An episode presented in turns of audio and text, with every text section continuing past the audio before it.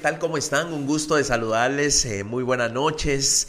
Nuevamente agradeciéndoles a cada uno de ustedes la oportunidad que nos dan de poder llegar hasta sus celulares, hasta su computadora, hasta su casa, a través de la magia del internet, a través de esta nueva oportunidad que nos da eh, esta globalización que ha traído la tecnología y que gracias a ello pues eh, hemos podido hoy generar este tipo de programas que hace algunos años eh, generar un podcast pues era algo sumamente difícil, pero hoy gracias a que tenemos el chance de poder alcanzar eh, las grandes eh, cosas que la tecnología ha logrado a través de las redes sociales, el Facebook, el Twitter, eh, el TikTok, pues nos permite poder eh, generar programas que puedan incentivar, que puedan inspirar, pero también la oportunidad de poder hablar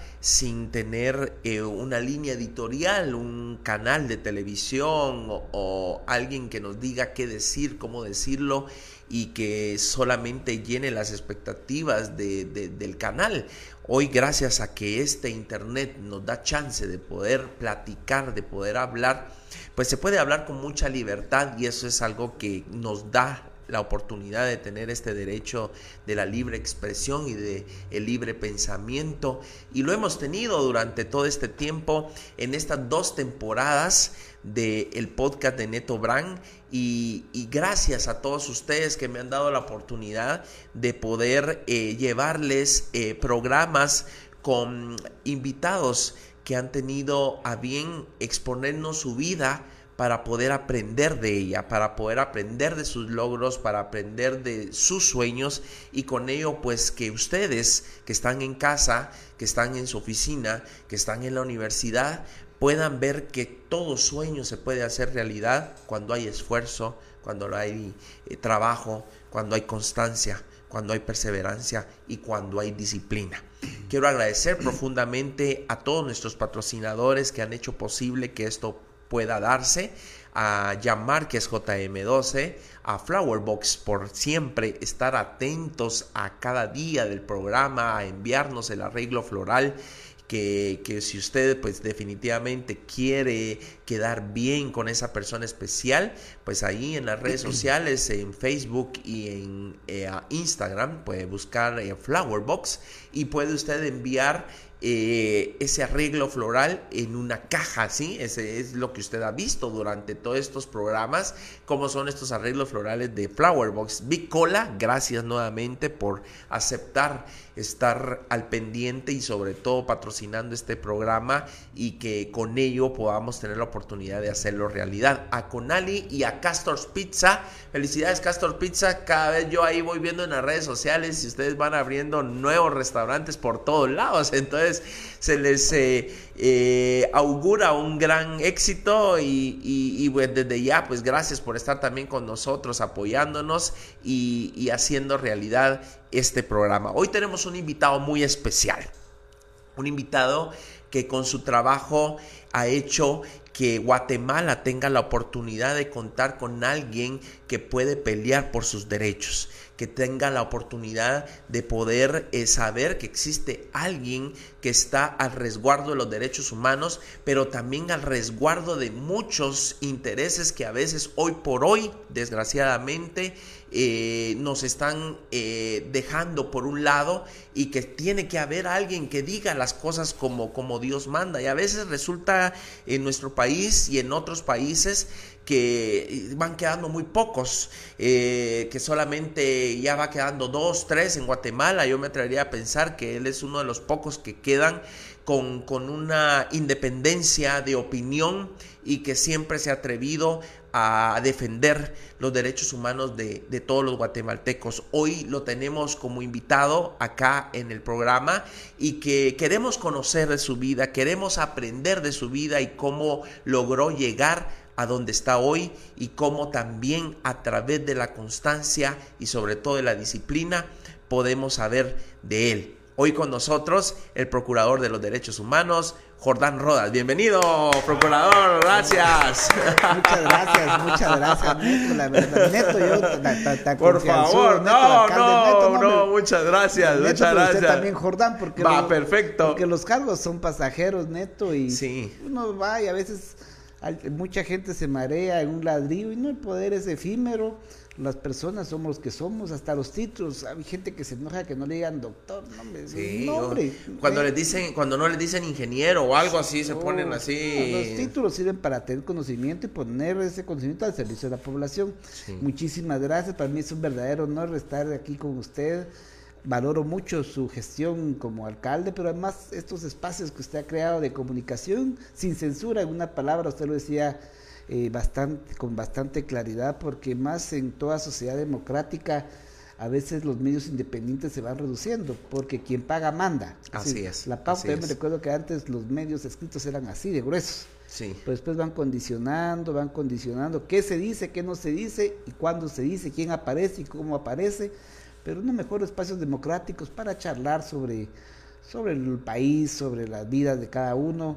Pues no todo es miel sobre hojuelas, sino que cada quien le ha costado, como usted dice, una palabra para mí muy significativa, es la disciplina. Sí. No nos va a caer todo del cielo, no hay que trabajar, hay que ser disciplinado. En una lucha y búsqueda, una, ¿verdad? Y no individual, sino siempre pensar en equipos. Uno claro, solito claro. no puede, no es Superman ni Supermujer, no, uno tiene que... Eso solo sucede en las películas, sí, ¿verdad? En la vida real la hay vida que real trabajar en equipo. Nos vamos complementando todas y sí, todos y todas también, es. Eso es importante saberlo sí. Y gracias, Neto. No, a usted gracias por la oportunidad, por aceptar nuestra invitación, porque sabemos que usted tiene una agenda muy llena, pero hemos querido conocer de usted, eh, que la población y los que nos están viendo en este momento puedan aprender de, de su historia, de cómo ha logrado llegar hasta acá, de la, esa pelea que dio ahí en la U S A C ya hace muy poco, que, que fue inspirador, pero sobre todo sorpresivo para mucha gente, de cómo, cómo, cómo se logró esta situación, que es algo que queremos ir conociendo, esa historia de, de conforme vayamos platicando, pero gracias de verdad por aceptar la invitación y por darnos la oportunidad de poder platicar con usted. Para nosotros es un honor eh, tenerlo. Gracias de verdad por es aceptar. Neto, de verdad. Gracias, gracias, gracias, gracias. ¿Por qué Jordán? ¿Cómo fue que eh, sus papás eh, le ponen Jordán? Bueno, porque eh, mi mamá es muy católica, ah, okay. ¿verdad? Y mi tío pues dijo, bueno, de plano el río donde bautizaron a Jesús, el río Jordán. Y me pusieron, yo tengo dos nombres, Augusto Jordán, Augusto se llama mi papá, pero nadie me dice Augusto, solo el defensor del pueblo de Colombia anterior me decía Augusto, yo decía, ¿quién es Augusto? Pero Jordán es mi nombre de batalla, Jordán, ah, yeah. Y siempre digo mis dos apellidos, Rodas Andrade, porque si no me dice mamá, es que no mencionaste Andrade, como si no tuvieras mamá, a veces uno invisibiliza a las mamás, sí. Y entonces yo digo, y eso es dos, como muy social, ¿verdad? Es solamente un, un apellido y uno prácticamente ahí olvida uno del lado de la mamá, ya tenemos mucha razón, pues, la o sea, verdad que sí, sí, es, sí. Mi papá falleció hace como diez años y mi mamá es mi fan, ahorita nos está viendo, nos ya está conectada, Shura, ya para... está conectada y al terminar me llama, mira, estuviste muy bien, pero no le creo mucho porque como en la estadística uno tiene que eliminar los extremos, sí, los comentarios sí. muy buenos y los muy claro, malos. Claro, claro, claro, no, y la mamá pues normalmente casi siempre le va a decir a uno eh, las cosas bien como, bueno, eh, depende de las mamás, como diría Ricardo Arjona, ¿verdad? Mi mamá era de las que me, más me criticaba también, ¿verdad? Ah, bueno, o sea, hay que ver cómo, mamá cómo era su mamá. Conciencia conmigo, porque ¿ah, sí? Además, mi mamá fue mi maestra de primer grado. No Maya, me diga. En la escuela Francisco Velásquez. ¿Al mismo tiempo? Al mismo tiempo. Usted es de Shela, ¿verdad? Yo soy de Shela, super okay. chivo y nueve.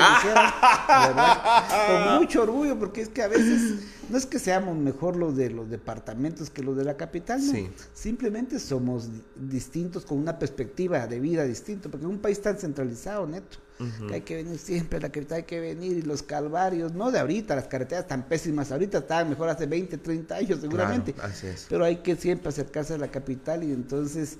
Eh, fue mi maestra, primero primaria, ella, pero tiene la conciencia que tengo muy mala letra, porque aprendí a leer en cinco días, y entonces ya no quise hacer planas, para tener buena letra, que yo ya sé leer los periódicos, con eso era feliz, y tengo una pésima letra. Pero bueno, tuve la dicha también que mi papá fue mi profesor en el INBO, en el Instituto Normal para Varones. O sea que padre eh, y madre profesores. Sí, sí, profesores. Qué bendición, qué bendición. Clases, sí. Yo soy el menor de cuatro hermanos, soy el único bachiller, los otros fueron maestros, maestros. como ellos, sí.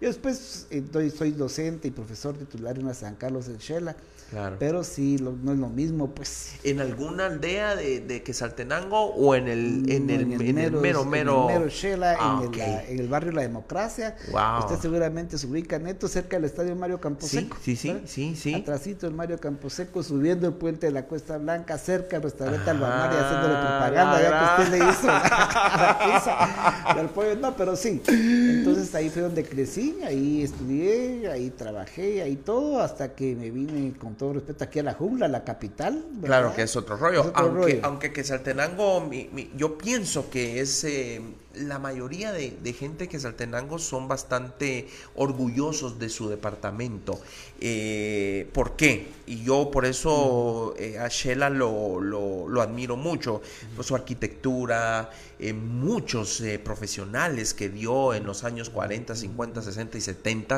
eh, que eh, las letras, eh, el teatro, eh, eh, o sea, que Quetzaltenango ha sido muy, eh, no ha necesitado como que de, de venir a la ciudad, sino han generado su propia cultura. Sí, ¿verdad? Tuvimos el sexto estado también ese intento. Claro, por ¿verdad? supuesto también. Pero también tenemos una gran riqueza que es la cultura Maya K'iche', cultura viva, porque a veces uh-huh. nos orgullecemos de la ruina de Tikal y todo eso, pero también hay mayas quichés en la vida real que son profesionales, que son empresarios, que son artesanos y que dan mucha pujanza. Y les digo yo, en Xela es un alto porcentaje de intelectuales maya quichés, y también hay que reconocer que somos una sociedad muy racista, desafortunadamente. También en, en Quetzaltenango en también mucho, sí, sí, ¿Ah, había sí? una iglesia católica, yo soy católico, digamos, una en la cual solo cargaban ladinos. Claro, igual que Mixco. Y eso pues sí. a la larga pues hay que ir rompiendo esos esquemas. Yo tenía una compañera concejal, yo por eso admiro su labor como alcalde, porque sé que es lo más importante del Estado, porque es lo que tiene el ciudadano más cercano. ¿Cuándo va a protestar con un presidente, con claro, un ministro? Sí. Al alcalde es su vecino, sí. igual que los síndicos, igual que los concejales. Uh-huh. Y entonces ahí una concejal indígena, Maya K'iche', llamó al club tenis a ver si había espacio para que su hija aprendiera a nadar. Dijeron sí por teléfono, llegó, la vieron con traje regional sí. y no, por arte de magia se cerraron los espacios.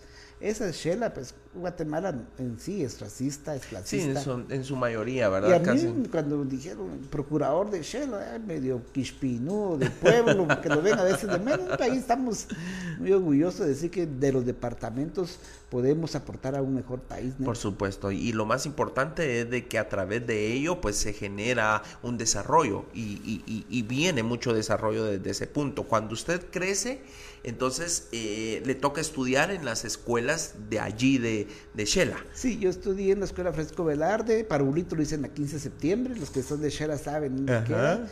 Pasé cuatro años, estudié en el Colegio Liceo de Guatemala también, pero de primero básico a quinto bachillerato lo hice en el I N B O, es como el, el Instituto Normal Central para Varones, digamos. Ok, ahí también en Xela. También. Okay.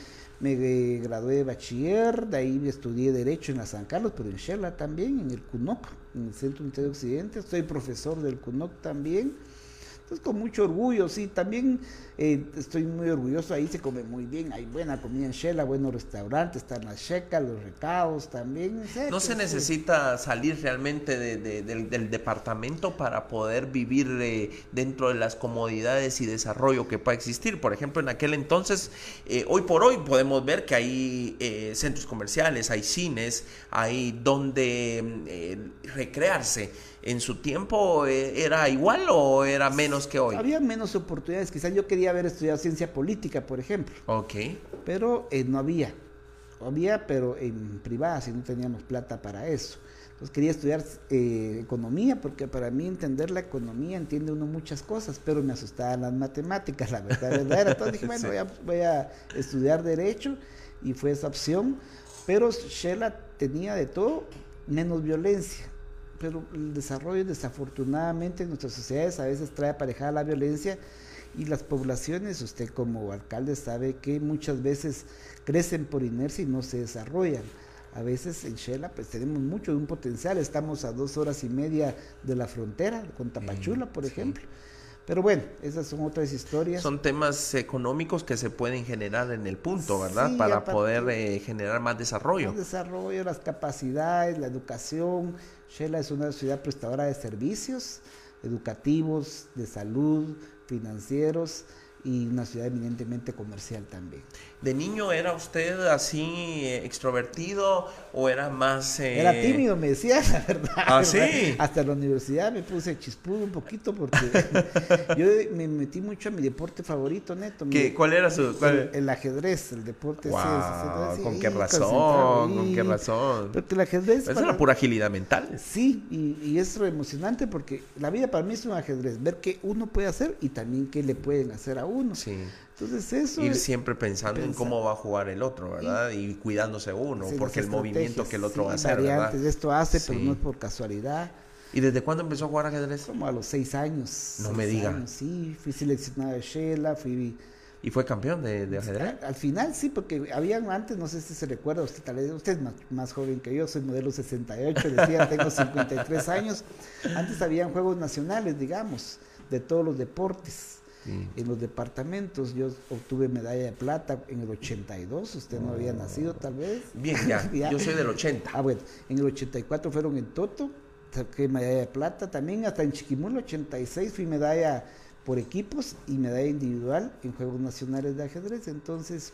Después fui dirigente del ajedrez, fui presidente de la Asociación Departamental, después fui vocal primero de la Federación Nacional.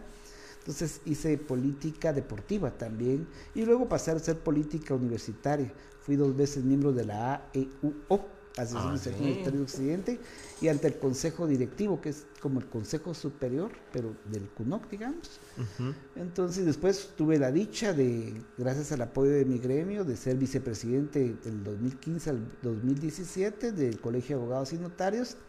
Y hoy por hoy, terminando contra todo pronóstico, casi, casi, hasta el último aún se habla, dijera Don Rodríguez, mi periodo como procurador de derechos humanos.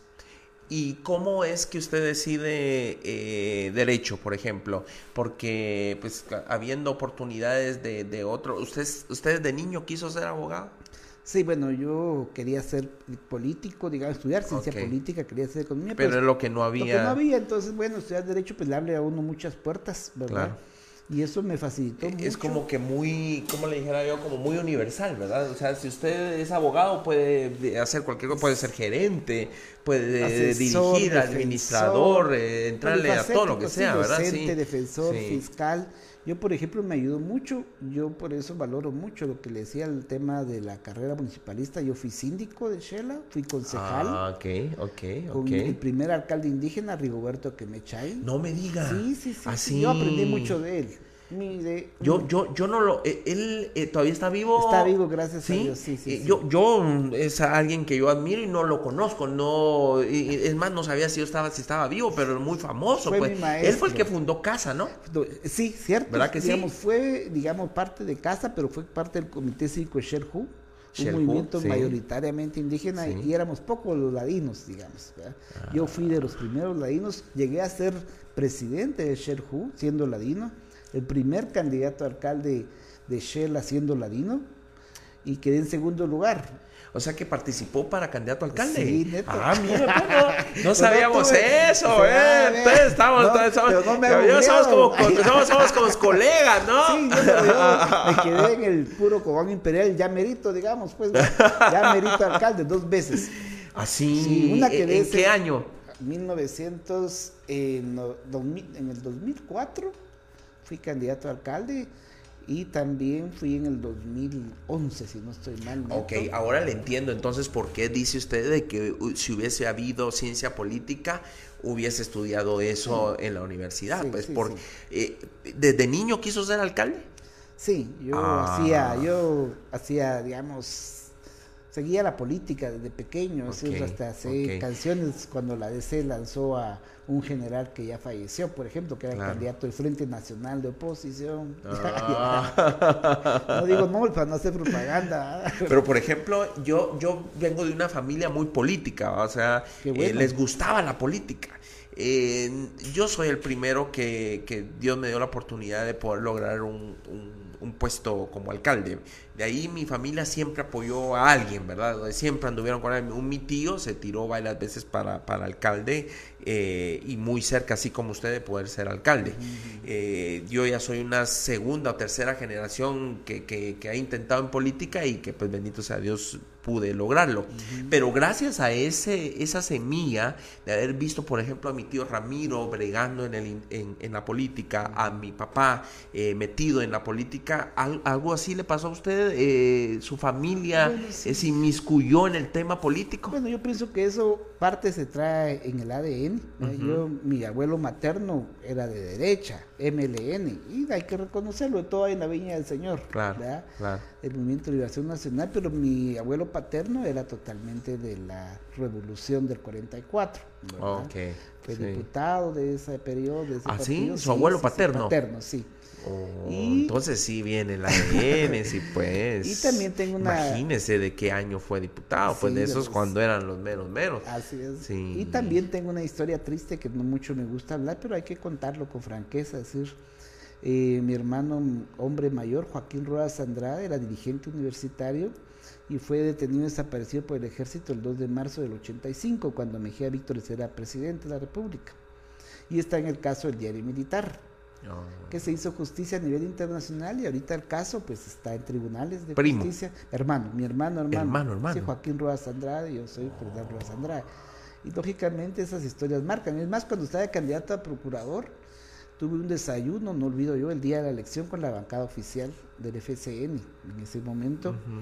Y me dice un militar, diputado, hoy todavía está, ¿no? Pero mire, licenciado, su hermano era guerrillero. Mire, yo no sé si era guerrillero o no.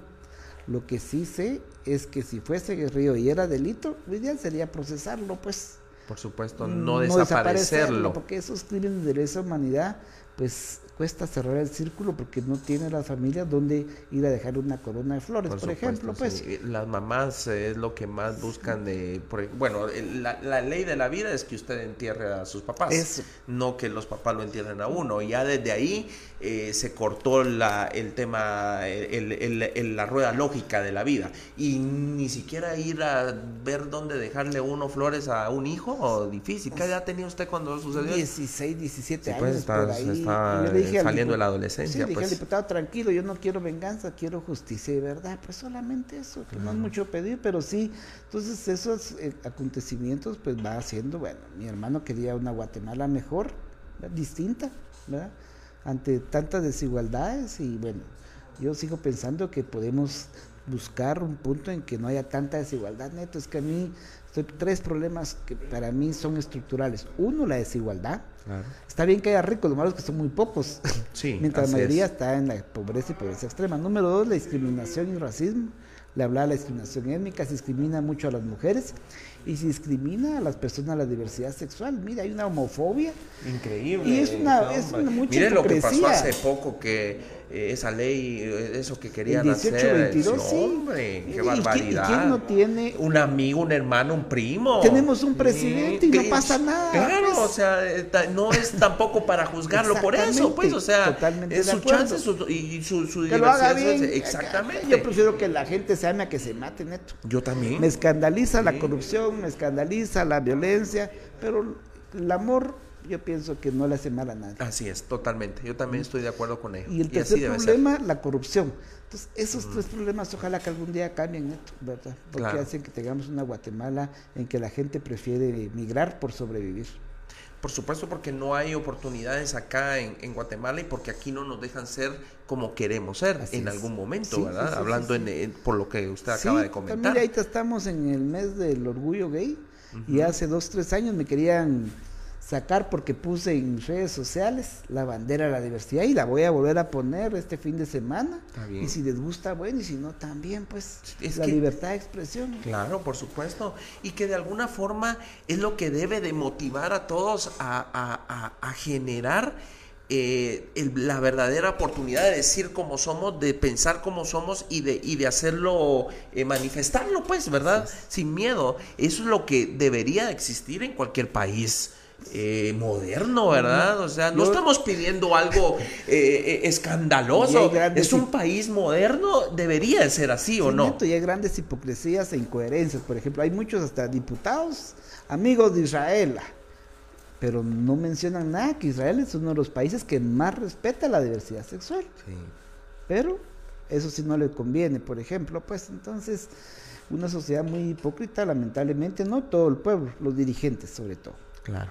Viendo ese, esa eh, trayectoria de su familia, eh, pues, hablando un poco de lo que nos contaba de su hermano, lo de su abuelo paterno, eso genera entonces ese empuje de buscar eh, mejoras para la comunidad, y que fue lo que me pasó a mí. Yo sabía que la única forma de, de, de generar eh, más en mi comunidad, yo también fui alcalde de indígenas, le cuento, eh, antes de ser alcalde normal, eh, allá... Ha el, venido el, picando piedra. Sí, el cofrade, el cofrade sí, sí. De, de Santo Domingo en Mixco era el alcalde de indígenas, uh-huh. y entonces eh, usted eh, dirigía toda la, la cultura y tradición de Mixco, porque Mixco es eminentemente Pocomán. Uh-huh. Yo también me siento orgulloso de tener sangre Pocomán, sangre negra también, y ladina, porque Mixco sí fue bastante mestizo, fíjese, uh-huh. mi Es, es, es una cuestión eh, hermosa en Mixco. Gracias a ello, pues tuve la oportunidad de estar en la cofradía de Santo Domingo, lo que antes era la alcaldía de indígenas. Entonces yo, yo pude eh, llevar a cabo algunos proyectos ahí, pero fíjese que me di cuenta de que la única forma de hacer más por mi cultura, por mis tradiciones, por eh, la forma de vida del pueblo, era metiéndome a, a la política para buscar eh, estar en la alcaldía. ¿Le pasó más o menos así a usted? Sí, es que uno se da cuenta que tiene que tener posiciones de poder para cambiar. Ahí está. No uh-huh. puede estar en el, solamente en el gradería de... aplaudiendo sí, o criticando. Sí, sí, ah, sí. No, no, no, hay que mojarse, cada quien claro. de su ámbito. Lo peor que podemos hacer, Neto, como es quedarnos sociedad, callados. quedarnos callados. Porque así están felices los que están haciendo sus negocios, siguen haciendo y viviendo históricamente la corrupción, los que piensan que Guatemala es su finca, y tenemos que decirles no, Neto. Así es. Así es. Y eso lo empuja a usted a meterse a la política. Cuénteme de su primera experiencia como candidato, en qué, qué partido, cómo ah, fue y cómo fue con, esa situación. Con el bueno, primero fui síndico. Ah, o sea, cua, o sea, antes de tirarse alcalde, ah, sí, eh, fue el síndico. Con el alcalde Quemé. Con el alcalde Quemé, que, que él, cuando él mucho, gana la primera vez. Cuando él gana estaba, la primera vez. Y usted estaba patojo ahí. Eso le iba a decir. Patojo, chiscudo, soltero. ¡Hala! Lo que todo el mundo quisiéramos estar ahorita. ¿Verdad? Y entonces, eso, ¿verdad?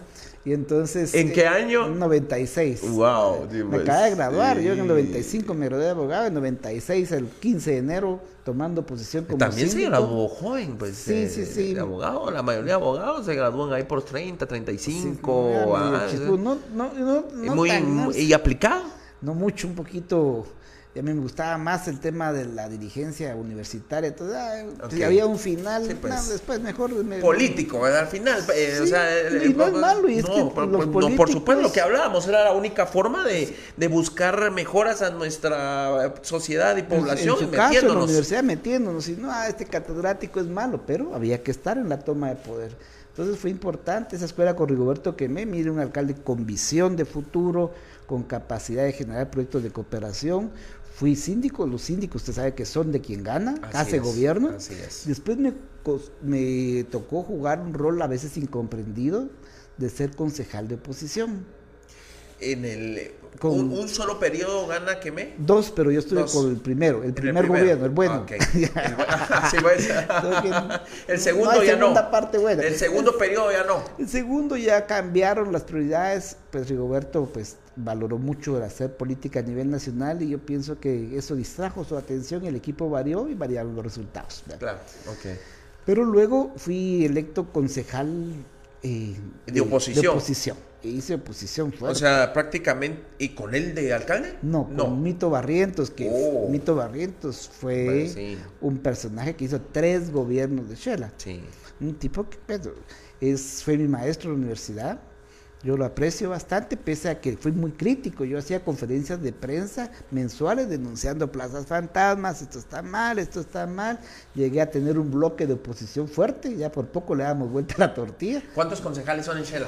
Es, en total éramos diez concejales, okay, eh, más el alcalde, más dos síndicos, son catorce los que tomaban posesión. Ah, muy, muy, es igual, es que, el, igual, grande, que Mixco, igual que Mixco, igual que Mixco. Sí, sí, pues sí, nosotros sí. somos somos diez concejales.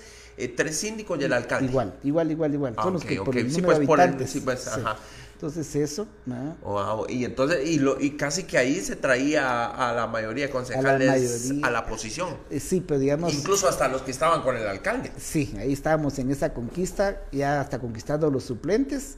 Sí, estuvo interesante ese juego político, difícil para di, sí difícil eh, como como alcalde cuando uno ya tiene fraccionado el consejo, porque también es un poquito difícil gobernar así. Sí, pero el adversario puente de plata, pues es claro. buscar consensos, digo yo. Consensos, ¿verdad? Totalmente. Fue una interesante experiencia, claro. pues, de estar con Rigoberto Quemé, visionario, profundo, a estar con Mito Barrientos, muy bonachón, muy buena gente. Mira, era increíble el despacho, la gente entraba enojada y salía, salía feliz, contenta. contenta, y impecable, tenía su pegue con la población femenina y todo. Bueno. Entonces uno va aprendiendo de todo un poquito.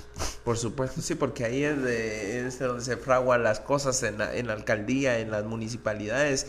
Eh, yo siempre he dicho que para poder gobernar eh, no solamente el país, hay que ser eh, alcalde. O sea, ahí aprende uno Totalmente a ejecutar, ahí aprende uno a atender, ahí aprende uno a mojarse las botas. ¿Por qué? Yes. Porque el alcalde es el que, y los concejales son los que siempre están eh, eh, respondiendo a la población en primera línea, en sí. la línea de fuego. Yo era, y, y miembro del consejo, cuando se hace gobierno, yo era pararrayos de Rigoberto Quemé, pues aprendí mucho. Pues, entonces, sí, pues para librarle los, los, sí, los problemas, los, eh, sí. los conatos. Blindarlo, de, sí. blindarlo, uh-huh. Sobre todo como síndico, ¿verdad? Porque sí. al final, ¿era primer síndico, síndico usted, no? Síndico segundo, ah, okay. suplente, pero he tenido siempre suerte que pidió permiso. Y le tocaba subir. Tocaba subir entonces, ah, yeah. Ahí fue entonces síndico con Rigoberto, con Rigoberto Quemé. Quemé, concejal con Mito Barrientos, sí. y luego... Candidato a alcalde con Sherhu, que okay. es segundo lugar, pero una gran arrastrada. Nos pegaron. ¿Cuántos en, concejales metió esa vez? Uno. Uno. Uno. uno. Eso por, eso fue ya por dónde, por el dos mil cinco, dos mil seis dos mil cuatro, dos mil cinco okay. por ahí, sí, sí, sí. Okay. Fue muy fuerte, Mito era mm, contra Mito. Contra Mito, entonces sí, que pues, segundo, en la segunda en el segundo periodo de En el segundo de, periodo de Mito. de Mito, sí, porque el primero okay. fue oposición. Y luego, pues, prevaleció el ala fundamentalista del comité, que no, que tenía que ser un indígena, entonces pusieron a otro. Yo me fui con una alianza, competí otra vez para alcalde, con una alianza sui generis, con Encuentro por Guatemala y Viva. Oh. Vi a Ninette porque pues es una mujer que yo he admirado mucho sí. por el tema de nosotros G A M, también. ¿verdad? Sí, Desaparecidos. Sí. Y nos fue mal a los dos, pero le fue peor al comité.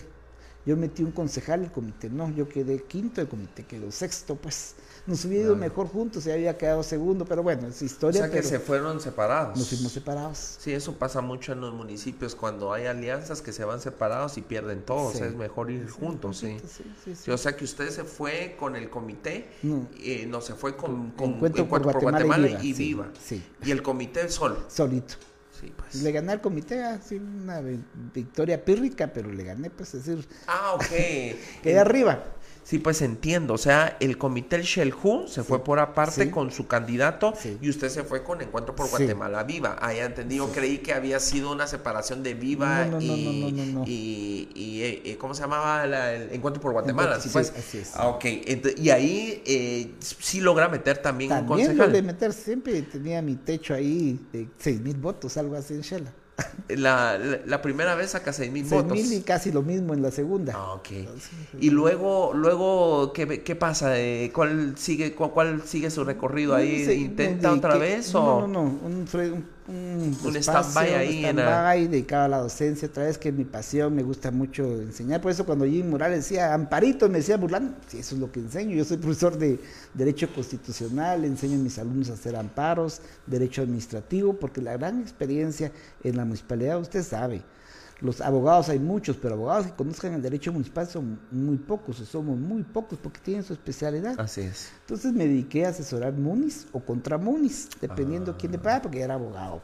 de claro, independiente, pues claro, consultor claro. y todo eso. Y aparte que ya había estado eh, como síndico y como concejal, ya existe también un conocimiento de causa, o sea, sí. ahí usted ya puede saber yeah. cómo generar ese tipo de, de documentos o de o de, o de o de o de peleas a la hora de que uno le sí. toca ir a, a, a, a los tribunales o presentar cualquier situación, ¿verdad? Sí. Ya, ya hay una experiencia en ello. Sí, sí, sí, todo ese bagaje después me sirvió para...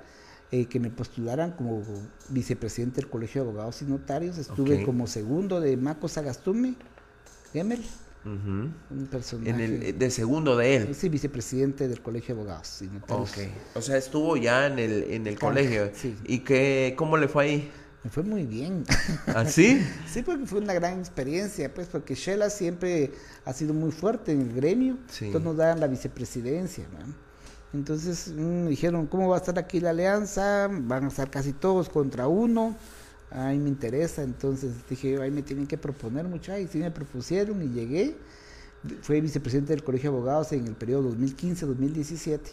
Y no es difícil meterse al tema eh, de abogados. Eh, yo siento que a veces ahí como que también existe aquello de que ya están como que solo son los mismos y ya no dan chance ni por dónde. Sí, lo bueno le, es... Le, ¿no le costó?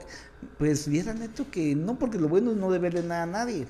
Ajá. ¿Verdad? Porque si uno llega comprometido, entonces ya no puede decir casi nada. Ok, sí. Entonces, en una como, que... como un alcalde. Sí, pues, así o sea... como decía, por ejemplo, hubo la crisis de Otto Pérez.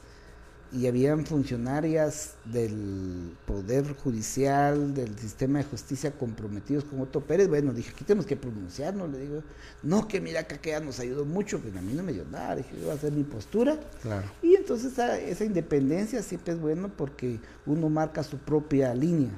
Entiendo. Porque si uno recibe plata, por ejemplo, para campañas de Colegio de Abogados, mire pues cómo se prostituyó la comisión de postulaciones. Por supuesto. Pues. Uh-huh. Entonces, malos síntomas, pero sí, me abrió muchas puertas aquí en la capital, comencé a hacer... conocido en algunos medios de comunicación. Por supuesto, porque eh, ya estando de vicepresidente del, del, de, de, de, de, del C A N, eh, ahí ya, ya hay más posibilidad aquí en la ciudad, ya, ya sí. empiece uno a conocer. Yo venía más gente. Todos los martes a sesión, hay que picar piedra, hay que sacrificarse, hay que correr riesgo, lo que usted decía, alguna palabra, disciplina. Claro. Disciplina, disciplina, no, me voy a quedar en la casa durmiendo, viendo Netflix, que en ese tiempo no había, sí. pues no, no, no crece uno como ser humano.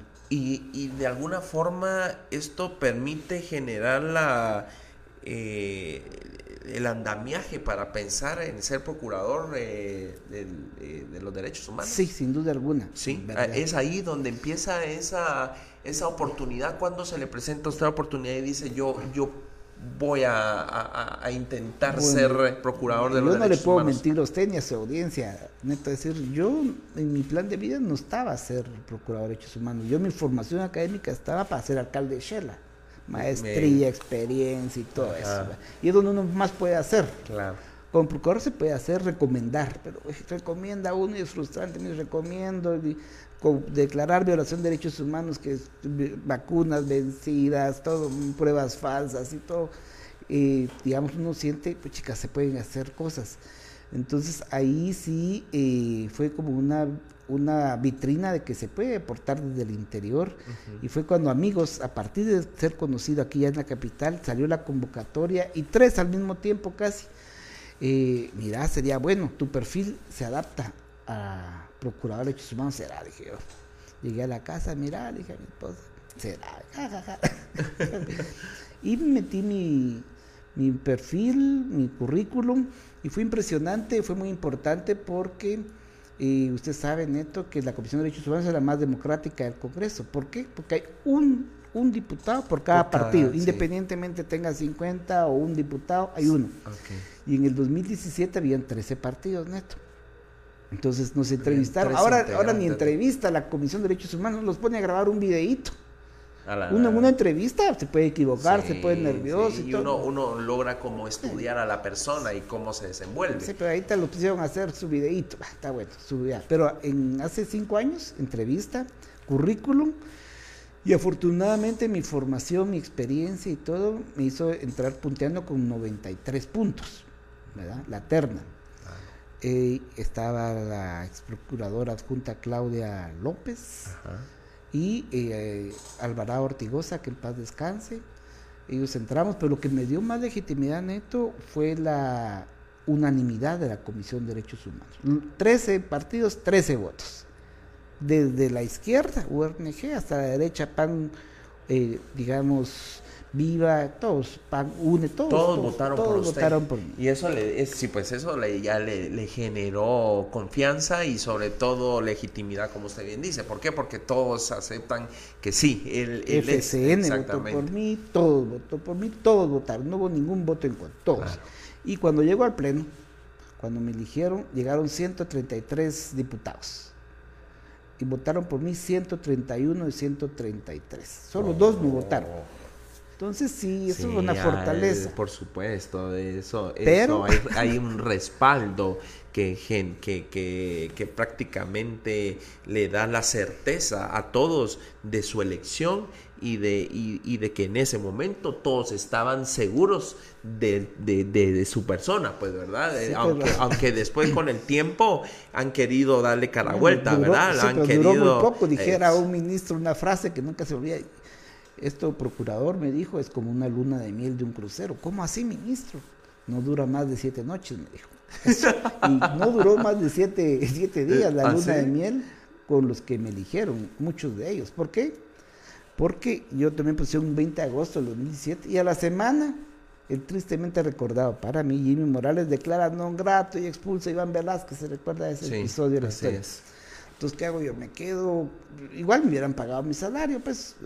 me quedo neutral, no, es un derecho humano que se está violando a la justicia independiente, Naciones Unidas nos está apoyando porque Guatemala los va a pedir, plantea una acción de amparo porque se vulneraron derechos internacionales en la Constitución, pega el amparo, declarado con lugar, detiene la decisión del presidente Jimmy Morales, no se va Iván Velásquez, tenemos un Iván Velásquez para un año más por lo menos, entonces ya comenzaron a sentirse afectados, y después...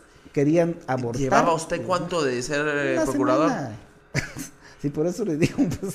¿Y cómo se animó? Eh, su, su, su, su, podríamos decir, sus principios. Por convicción. Lo hicieron, sí, por, sí, convicción, por convicción. Eso, sí, por convicción. Eso. Aquí convicción, tenía fundamento legal, vamos.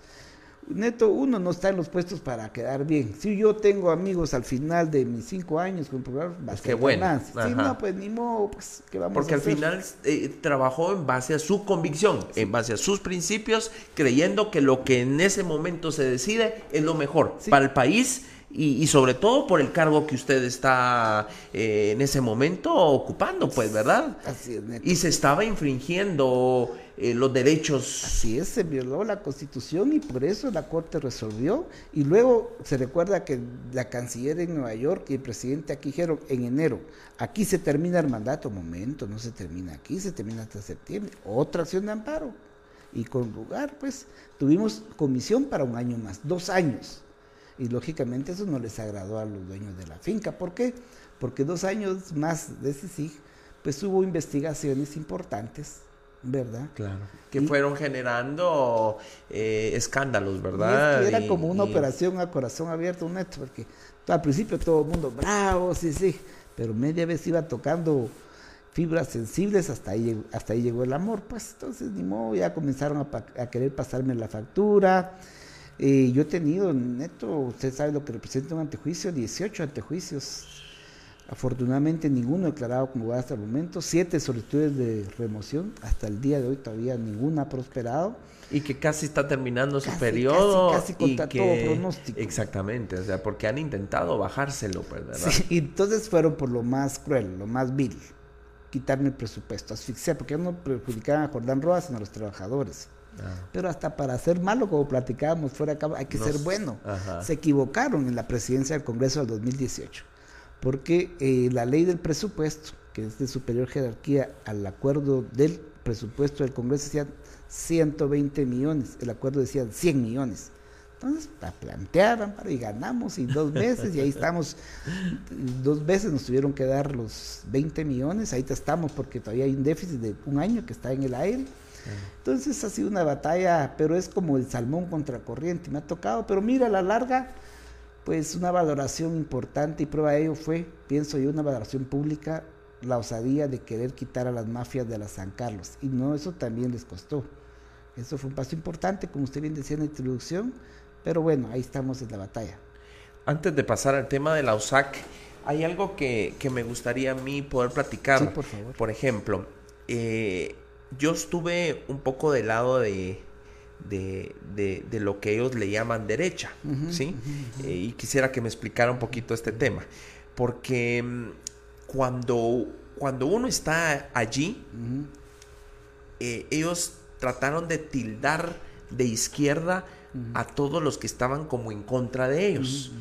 eh, háblese de Thelma Aldana, uh-huh, háblese de, de licenciado que, que Juan Francisco. Juan Francisco, de usted, eh, que son izquierda, ¿verdad? Y yo me acuerdo que cuando yo estuve ahí con ellos, eh, porque yo estuve en un partido que es eh, ultraderecha, uh-huh, eh, trataban de, de una izquierda que quería como destruir eh, a una Guatemala, donde incluso le metían miedo a los empresarios de que eh, venían con ideas de querer eh, eh, eh, quitarles lo que, lo que ellos tenían hasta el momento. Entonces eh, es, es, es, es así como, como, como, como, como, como ellos lo pintan, o es de, de o es o es de manera distinta, porque hoy que yo ya no estoy allí y que hoy estoy afortunadamente, eh, afortunadamente gracias, gracias a Dios, Dios ya no estoy ahí, puedo darme cuenta que es como una pelea de los de, de los que son corruptos contra los que no son corruptos. Así algo así es como hoy lo miro desde afuera. Lo tienes suficientemente claro, Neto. Así es. Sí, porque okay, inventan narrativas. Pues, ajá, es decir, ajá. En, cuando estaba la C I C I G, ah, la soberanía, ¿cómo va a hacer que...? Mentira, lo que querían es seguir robando. Ahora el tema, quisieron decir, como ya no habían extranjeros, no estaba así, entonces, ¿qué nos inventamos? Dijeron, vamos a inventar que es un asunto ideológico. Uh-huh. De izquierda contra uh-huh, derecha. Que en Guatemala ya había ratitos de no, que no hubiera un tema así, ¿verdad? De, de... Era, pues mire, que el cuco era, ah, van a estar como Nicaragua contra, como Venezuela, como Cuba. Ya estamos como Nicaragua, como Venezuela, como Cuba, y no lo digo yo, lo dijo la C D H, la Comisión Inter- Interamericana de Derechos Humanos, por la vulneración de los derechos humanos, restricción de libertades, restricción de derechos como en esos países. ¿Qué pasa? ¿Estados Unidos es comunista o socialista? No, es un no, país, nada que ver. Capitalista. Capitalista pues, cien por ciento. Sí. Y premia a Juan Francisco Sandoval, premia a Erika Ifán, les da cobijo, sí, los reconoce, y aquí, no, ahí sí Dios guarde. Entonces, no pierde la argumentación de izquierda y derecha. Entonces, lo que quieren ellos es impunidad. Impunidad porque piensan que Guatemala es su finca y que quieren seguir a, muy en puros asadones, hombre. Porque tienen que pensar que el modelo socioeconómico y político guatemalano no puede servir, seguir así, porque es como una olla de presión, Neto. Uh-huh. La gente va a llegar a un momento en que se va a hartar de lo mismo, más corrupción. Mire lo que está pasando, por ejemplo, con el famoso hoyo de Villanueva. Claro. Mire, qué vergüenza. Sí. Usted sabe que eso hasta un albañil, con todo respeto de los albañiles, dice, no vayan a meter concreto. Ahí para mí, como dicen gente que conoce, están buscando un pretexto para lo que hicieron. Así aprobar es. Esta uh-huh, calamidad. Sí. Porque no tienen que cumplir la ley de, de contrataciones del Estado y todo. Y bueno, ahí nos tienen... Metiéndole miedo a la gente en el sentido de que estamos cansados de esas tres horas de tránsito que nos hacemos uh-huh, en Villanueva. Y ese cada día se está haciendo más grande el hoyo. Ni por supuesto, ¿cómo no se va a hacer grande, Milik, si, si está lloviendo? Ya. O sea, eh, yo que he tenido ocho, nueve hoyos en Mixco, le puedo decir... Con, con, con toda la convicción uh-huh, que eso se trata a través de, de romper, rompamos de una vez y vamos a buscar dónde está el, el, el, el que está generando el problema, en este caso el colapso, y se cambia el tubo. Eh, se ha dicho un montón de cosas. Eh, el tema es de que nos han tenido ahí a la población esperando tres horas en el tránsito, y luego pasa el derrumbe en la Roosevelt, en la Interamericana, en el kilómetro veintitrés, Que, que también no quieren abrir el paso, y entonces cansan a la población de tal manera que justifica lo que están haciendo en este momento con, con el estado de calamidad, que yo pienso que es una justificación eh, de, de, de, de, es que miren, ya vieron el tránsito, ya miren, hay que, hay que gastar dos millones en el hoyo y millones en el otro lugar. Y mil millones aprobaron ah, ayer también, mire bolso, eso, quitándole sí, a las vacunas. Sí. Y, y, y a las ah, vacunas, imagínense. La gente muriéndose ahorita, incremento de COVID. y las vacunas rusas, una gran estafa, se vencieron, no hubo la capacidad de explicar a la población en sus idiomas, acercar las pruebas de COVID, acercar las vacunas en el interior, una visión muy centralista. Neto, Guatemala no es solo la capital, claro. Guatemala son los trescientos cuarenta municipios y muchos de ellos están olvidados. Por ejemplo, yo fui a Sayacché, transmitimos en vivo, porque ahí usted sabe y conoce que solamente se puede trasladar en ferry. En, en, sí, o en, en, en canoa, pues, en barquitos, ¿no? Sí, y, sí. Su, y su colega estaba en reunión con la sociedad civil. Transmitamos en vivo, transmitimos en vivo, y después a las dos, tres semanas, mi excelente profe, nos van a construir el puente, pero sí, recomendación que ya no hable usted del tema. Que ya no venga usted. Sí, bueno, pues, ojalá que se los hagan, pues, ya va a ser un logro. Y sí lo... Dicen sí lo que sí, que están ¿no? asignando. Ah, eso va a ser importante. Sí, hay, porque ahí está rompiendo, también cuánto... De no hablar, pero sí. Pero no, y cuánto falta también para hacerlo, ¿verdad? Pero cuando usted habla, por ejemplo, del tema de, de, que, de que los dueños de la finca, hoy por hoy, eh, los que se han acreditado, los dueños de la finca, no eran los que eran eh, antes los terratenientes, los dueños de empresas, sino son ese grupito de personas que están dirigiendo el país, que definitivamente eh, en cierto momento son los que han metido en la población y en nosotros los jóvenes que hay una guerra ideológica en, es, en esto y que, y que hay eh, ciertas eh, eh, figuras en el ámbito nacional uh-huh. que lo que buscan es eh, no dejar progresar el país, dígase la izquierda, y que ellos representan el, el lado del auge y de, eh, y de económico y motor que puede sacar adelante este país, y, y hay gente que se lo ha creído, yo lo creía. Sí, sí. Y, y es que se, se han salido adelante solo ellos, pues, ¿verdad?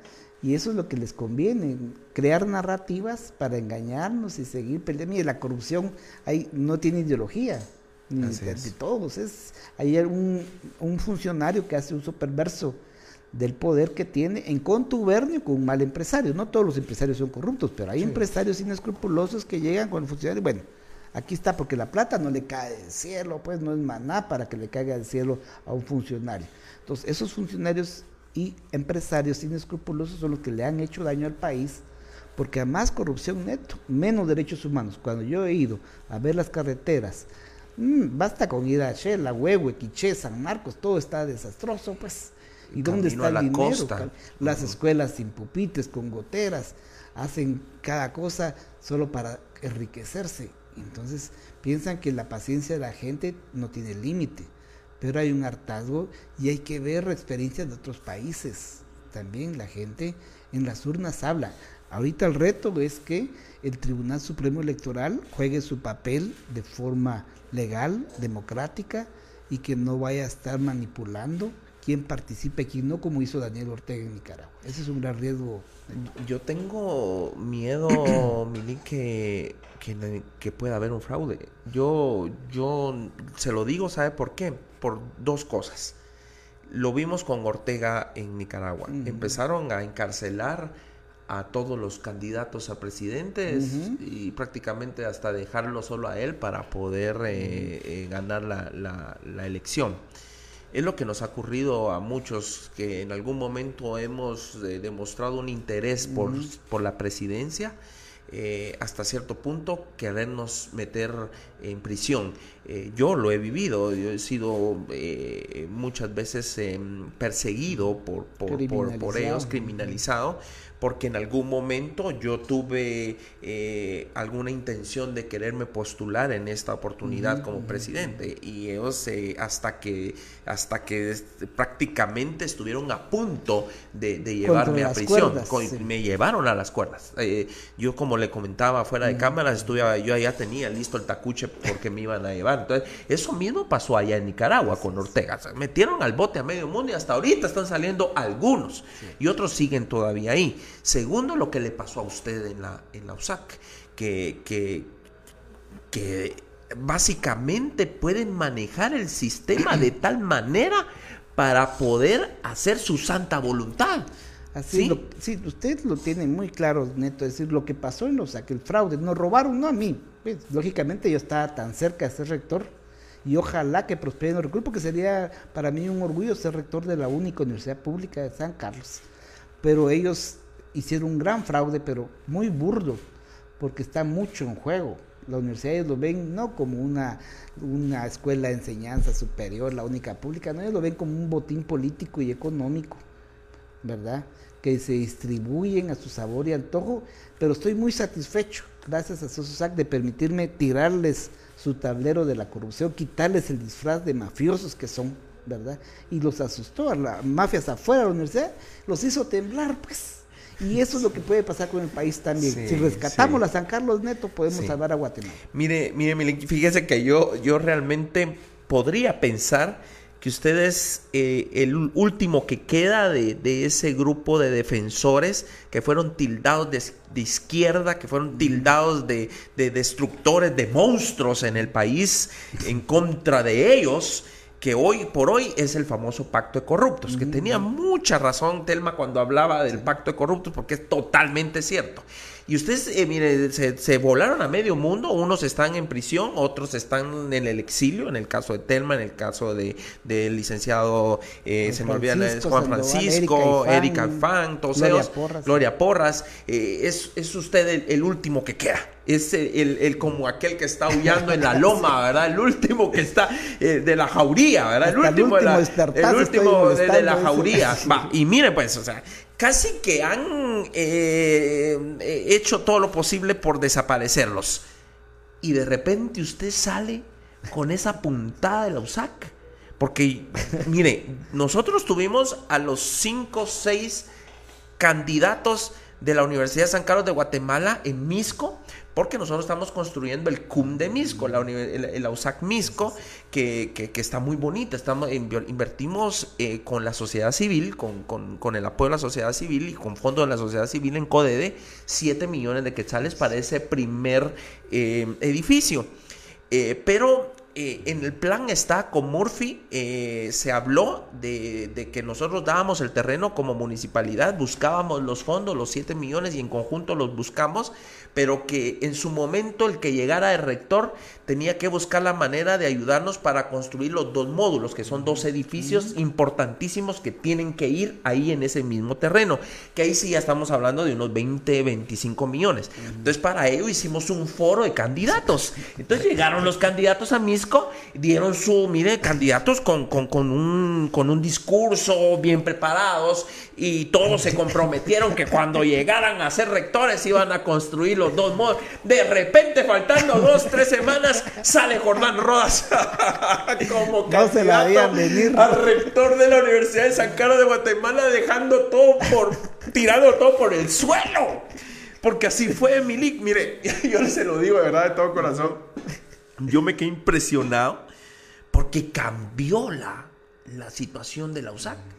De repente, usted empezó a ganar todos los, ¿cómo le llaman ahí? Cuerpos Delega, electorales. Cuerpos electorales. Sí, sí, sí. Porque es muy a los Estados Unidos, es muy rara. Mira, sí. yo, yo al día de hoy no termino de, entre, de entender esa elección, porque es, cambiarlo. Es, es, es bien difícil, es, y a la gran, lleva tantos, tantos. Lo, lo que yo sí recuerdo es que Jordán está ganando aquí, Jordán está ganando aquí, Jordán gana aquí, Jordán gana acá, que ya tiene, que está empate, que está aquí, que está, y ¿cómo llegó Jordán a hacer todo eso? De repente, sin, sin, sin gastar, sí. sin desayunos en, sí. en, en Trefratelli, sin almuerzos y cenas en los Eboines, sin la Sonora Dinamita, sin sin, sin, sin guaros, sin chicharrones, sin nada. Casi, casi, casi que usted le pega, y solo porque no lo dejaron. Sí. Porque todos lo sabemos, ¿para qué vamos a hablar eh, casacas y pajas y todo aquí? Usted fuera en este momento el rector de la U S A C de Guatemala si no se echan esa su huizachá, huizachá, ojo, ojo, porque yo soy sancarlista, y como sancarlista hay que, hay que, hay que decir algo. La Universidad de San Carlos es, eh, era en su momento el, el, la última instancia que podía defender los derechos del guatemalteco de manera democrática en favor de los desvalidos, y hoy eso se acabó. Sí, la U S A C hoy no es, como... es que yo esté en contra de, de, de Walter y todo, no, porque Walter incluso nos llevó, fíjese, Milik, le cuento, humanidades a Mixco. Uh-huh. O sea, no, yo voy a que, a que os metieron su mano. Sí. Metieron su mano. Y, y, y, y usted eh, representó, me atrevo a pensar, el voto antisistema. Uh-huh. Eso representó usted. Y mire, es el último de la jauría, el último que queda, porque casi que se los echaron a todos. Sí. Y por poco y les mete gol. Sí, un golazo. O mejor dicho, fue gol. La verdad que fue sí. Fue gol, porque ahorita, aunque, aunque la situación y ellos echaron ese su, su, su rollo, usted les metió el gol. Y vamos por más. Vamos a impulsar una verdadera reforma universitaria, Neto. ¿Cómo va a ser que los catedráticos del Petén, de Cobán, de Salamá, de Jalapa, de Shela, Huehue, no voten? Y los estudiantes tampoco, ni que hubieran sancarlistas de primera a segunda ah, categoría. No, no, no, no, no votan. votan. Solo votan los de las facultades. Ajá. Aquí en la capital, ¿sí? Ni siquiera votan las escuelas facultativas, los de política. Así como la escuela de ciencias de comunicación, no, no votan. Ah, yo soy de escuela de ciencias de comunicación. No, no, no tiene derecho a voto. Entonces, no, vamos a llevar una propuesta de reforma universitaria, porque siempre asustan, no, que no hay que, que el Congreso no meta las manos en la ley de la... Claro que no. La autonomía de la San Carlos está en la Constitución Política, que no nos engañen. Entonces, hay que preparar una iniciativa de ley. Como sos U S A C, hay que soñar con un gobierno también con inclusión de mujeres, de pueblos indígenas, de una universidad pública, y decir, bueno, Consejo Superior, aquí está esta propuesta, llévenla al Congreso. No, timoratos, acomodados, entonces diputados dignos, a ver quién no va a querer apoyar a la San Carlos, a ver si no. Y entonces, porque la San Carlos, usted bien lo decía, para mí está como la canción de Shakira, ciega, no ve la realidad, muda, no se expresa, no dice nada, ni mu, ¿verdad? Y sorda no escucha el clamor popular. Una universidad prácticamente que tiene corresponsabilidad, Neto, en los doctorados patitos de las universidades privadas. ¿Por qué? La San Carlos tiene dos representantes en el Consejo de Enseñanza Privada Superior. Son cinco personas, dos de privadas y uno de Asamblea de Colegios Profesionales. Estas cinco personas tienen dos competencias, Neto. Una, autorizar nuevas universidades, que sí lo hacen. Okay. Y dos, velar por la calidad académica. No lo hacen, pues. Hay universidades privadas de pague hoy y estudie cuando se le dé la gana. Doctorados patitos, pues. Sí. Hasta hay magistrados del Tribunal Supremo sí, denunciados. Sí, y la propia universidad está siendo creyente y no dice esta boca es mía. Entonces, mucho por hacer, Neto. Claro. ¿Cómo, cómo, cómo se mete a esta pelea Jordán Rodas? Porque mire, ya estaba todo pensado, ya todo estaba eh, hecho, pues, o sea, ya, ya, ya la elección iba. ¿Cómo, ¿Cómo se anima a tirarse al rector de la Universidad de San Carlos de Guatemala? Ya he escuchado su, su trayectoria y hoy lo entiendo mejor, ¿verdad? Y después de haber escuchado eh, sus estudios, que hizo política universitaria, eh, que fue profesor, que, que toda su vida prácticamente en el CUNOC, eh, así se dice, así ¿verdad? Es. El CUNOC. Eh, entonces esto, pues, hay méritos, o sea, no es nomás de que, nah, no, yo quiero irme a, a, a, a los pencazos porque, me, porque estamos siempre en contra del sistema y por eso yo me voy a tirar de rector. No, existe una razón, existe una trayectoria que le permite a usted decir, puedo ser rector de la Universidad de San Carlos de Guatemala. Pero ¿cómo se anima? Bueno, porque la verdad verdadera, yo estaba sondeando la posibilidad de ser reelecto como procurador. ¿Se puede eso? Se puede, okay. se puede, pero necesitaba por lo menos diez votos de los diecinueve partidos en la Comisión de Derechos Humanos. Entonces, y estaba cabrón, está, porque esto está ocho, nueve, sí. No, entonces no, no dije, al día siguiente yo venía recibiendo invitación de S O S, aunque yo le cambié SOS U S A C, SOS Transparencia, SOS Dignidad, SOS ah, Rebeldía, ya, ya. Ajá.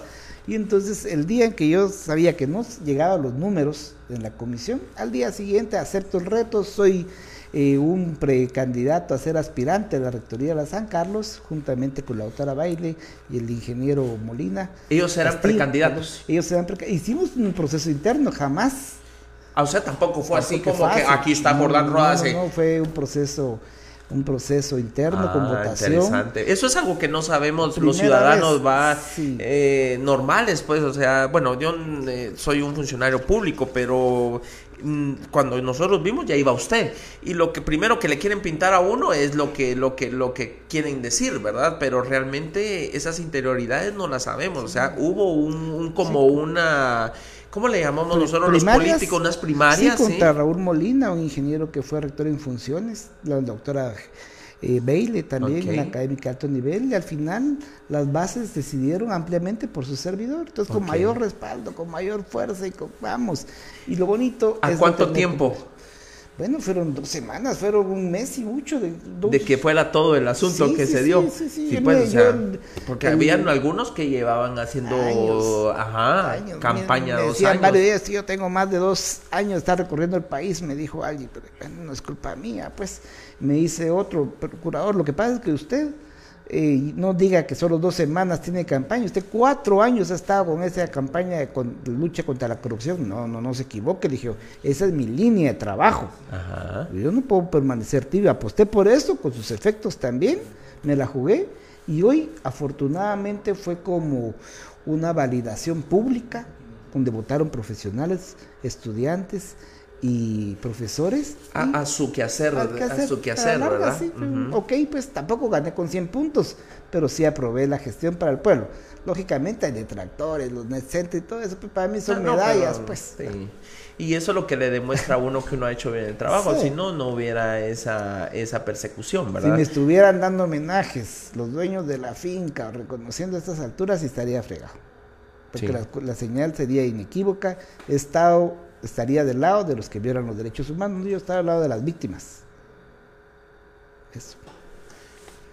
¿Cómo se da la situación? Usted ya casi que tiene ganado todos los cuerpos electorales, bueno, no todos, hablemos de que se llega como una mitad, mitad, ¿no? Sí, digamos, Walter ¿Cómo, tenía cómo? once y yo tenía nueve y convencimos en un pacto histórico, hicimos un pacto histórico con... Los, la planilla independiente de medicina veterinaria y zootecnia. Ajá. Firmamos un documento, un acuerdo cómo íbamos a impulsar políticas para favorecer a esta facultad. Entonces llevaba diez cuerpos electorales. Y once. Y once bueno, entonces solo, ya teníamos pláticas también con gente que impulsó en su momento a Calgua, a, que ya no sé qué se hizo, por cierto, también al arquitecto Valladares, a Luis Suárez que a medio... a media campaña tiró la toalla, pues ya electores, es decir, prácticamente íbamos a ganar la elección. ¿Qué pasaba en, el, en ese momento? Usted, él con once, usted con diez, ahí ya ¿quién tomaba la decisión? Los electores, cada cuerpo ¿Qué? electoral sumas, tiene cinco personas. O sea, ¿cuántos cuerpos electorales hay? Eh, habían treinta y cuatro, digamos. Y esos treinta y cuatro son cinco por cada treinta y cuatro. Sí, sí, sí. O sea, es, más o menos son como unos eh, doscientos que votan, sí. trescientos. ciento setenta y uno electores iban a ser. Okay. Y ellos, ellos, estos ciento setenta y uno electores votan entre Jordán y entre Walter. Ahí, así debió así haber debió sido. sido. Pero recuerdes eh. lo que pasó en el Parque de la Industria, solo dejaron entrar los de Walter, pues. Ok, cuéntenos de eso, usted andaba por ahí, ¿no? no sí, sí, llegué, llegué porque era mucho el uso excesivo también, tiraron las lacrimógenos, no dejaron entrar a los electores de SOSUSAC, tampoco a los de a los otros grupos que eran oposición. O sea, no los dejaron entrar no los dejaron a votar. Entrar, no, a votar. Es por como, eso que, que, sacó como que yo, votos. Es como que yo de alcalde no deje entrar a votar a, a, a los votos de los otros candidatos y a, para el puro tubo ganar yo. Sí, así por, fue. Así, así fue, por eso fue setenta y dos a cero. Solito él se eligió. O sea, sí es un fraude. Sí es un fraude, sí un fraude descarado, luces, burdo, sí. sí, por eso ya lo denunciaron penalmente también. Porque aparte Walter no llena la, la calidad porque nunca ha ejercido la docencia por cinco años, que es su requisito. ¿Eso cómo se demuestra? Pues a mí, yo he firmado actas dando de exámenes clases, finales, pues, sí, de retrasar. Sí. Ah, sí, claro, clases. claro. Ajá, él ha ejercido. Y todo aquello que le pegan a uno en las paredes, ahí aparece la, la firma del que le dio a uno la clase. Pero él ha ejercido su plaza de profesor, pero ha ejercido cargos administrativos, como tres veces decano, no da clases, pues. No y si se podría, o sea, ¿podría el decano dar clases? Sí. O, o, o, ¿O no puede dar clases? No podría, podría sí, pero muy difícil. Casi por mucho imposible. tiempo. Sí, pues. Por eso es que piden cinco años de docencia para ser rector, pero no ha sido cinco años docente. Los pudo haber tenido antes. Los pudo haber tenido antes. Pero no los tuvo. No, porque tenía distintos cargos en la Facultad de Humanidades. Ah, ok. En el caso suyo, sí. ¿Usted sí. ha dado cuántos, cuántos años clases? Ah, pues, chicas, mire, yo me gradué en mil novecientos noventa y cinco, en el noventa y seis comencé a dar clases ya. Eh, pe pedí muchos años de permiso porque no quise ser irresponsable. Era síndico, pedía permiso. Fui concejal, claro, pedía permiso. Me fui a CIRMA, al Centro de Investigaciones Regionales de Mesoamérica Antigua, pedí permiso. Pero he ejercido todo el resto de mi vida como profesor, desde el noventa y seis para acá. O sea, unos, como unos veinte años. Más o menos, derecho administrativo, derecho constitucional, ciencia política, bien, Sí, me gusta la docencia. O sea, sí, sí hay un, un respaldo, Milik. Sí, por eso fue hay que... Hay un respaldo. Hay un respaldo académico, me he dedicado toda mi vida a formarme y a formar. No hay nada más bonito que enseñar. Y ahorita me da mucha ilusión también enseñar a mis alumnos con un poquito más de experiencia. Mire cuántos amparos pusimos cuando en el Guate, por ejemplo, hace tantos cortes masivos en plena pandemia, uh-huh. cuando eso eh, descompone la cadena de frío, ¿verdad? También obligar al gobierno a comprar equipo de protección, ¿verdad? Sí, para los doctores, ¿se acuerdan? Sí, cuando no triste, les daban nada a usted. Y qué triste verlos dando conferencias de prensa, sí. pidiendo eso, miren, no, no, la verdad que sí. Cuando la gente eso. pasando unas eh, penas inhumanas. Los privados de libertad en, sin vacunas también. Y por eso a veces, ¿cuántos pues, se murieron de eso? Sí, mire, y, y aprovecho esto porque a veces dicen, defiende delincuentes, no. Yo no defiendo sí. delincuentes, para eso está el Instituto de la Defensa Pública Penal. Si alguien no tiene plata para te pagar un abogado, al Instituto de la Defensa Pública Penal. Nosotros lo que sí estamos conscientes es que los privados de libertad tienen derechos humanos. Cualquiera esta noche choca y se va a la cárcel, tiene derechos claro. humanos. Uh-huh. Pero eso a veces se tergiversa.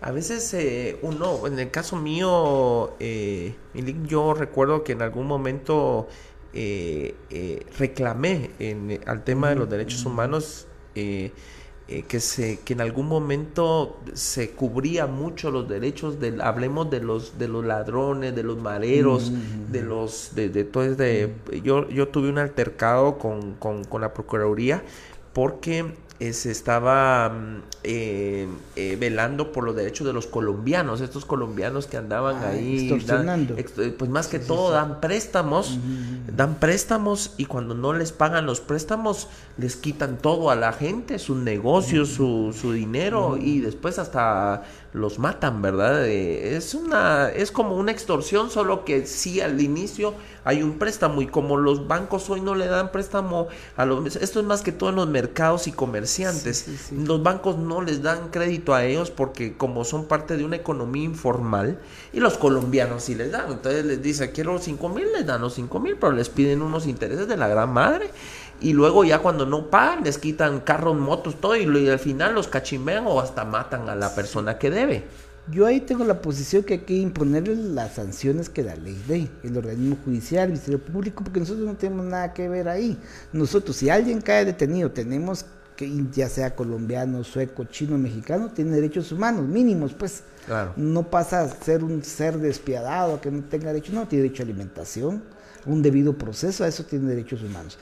Pero también, usted tocó el problema de fondo también. ¿Qué pasa? El sistema bancario, Neto. Aquí es hablar de, de los dueños de la finca también. ¿Por qué las tasas de interés son tan altas en Guatemala? ¿Por qué en Europa pagan el uno o dos por ciento y aquí? Uf, catorce por ciento. Por ejemplo, pues. catorce por ciento en el banco. ¿eh? En el banco. Sí, y, y los no colombianos quieren, es como un treinta por ciento. Y, y no quieren reformar la ley del crédito hipotecario nacional. ¿Por qué?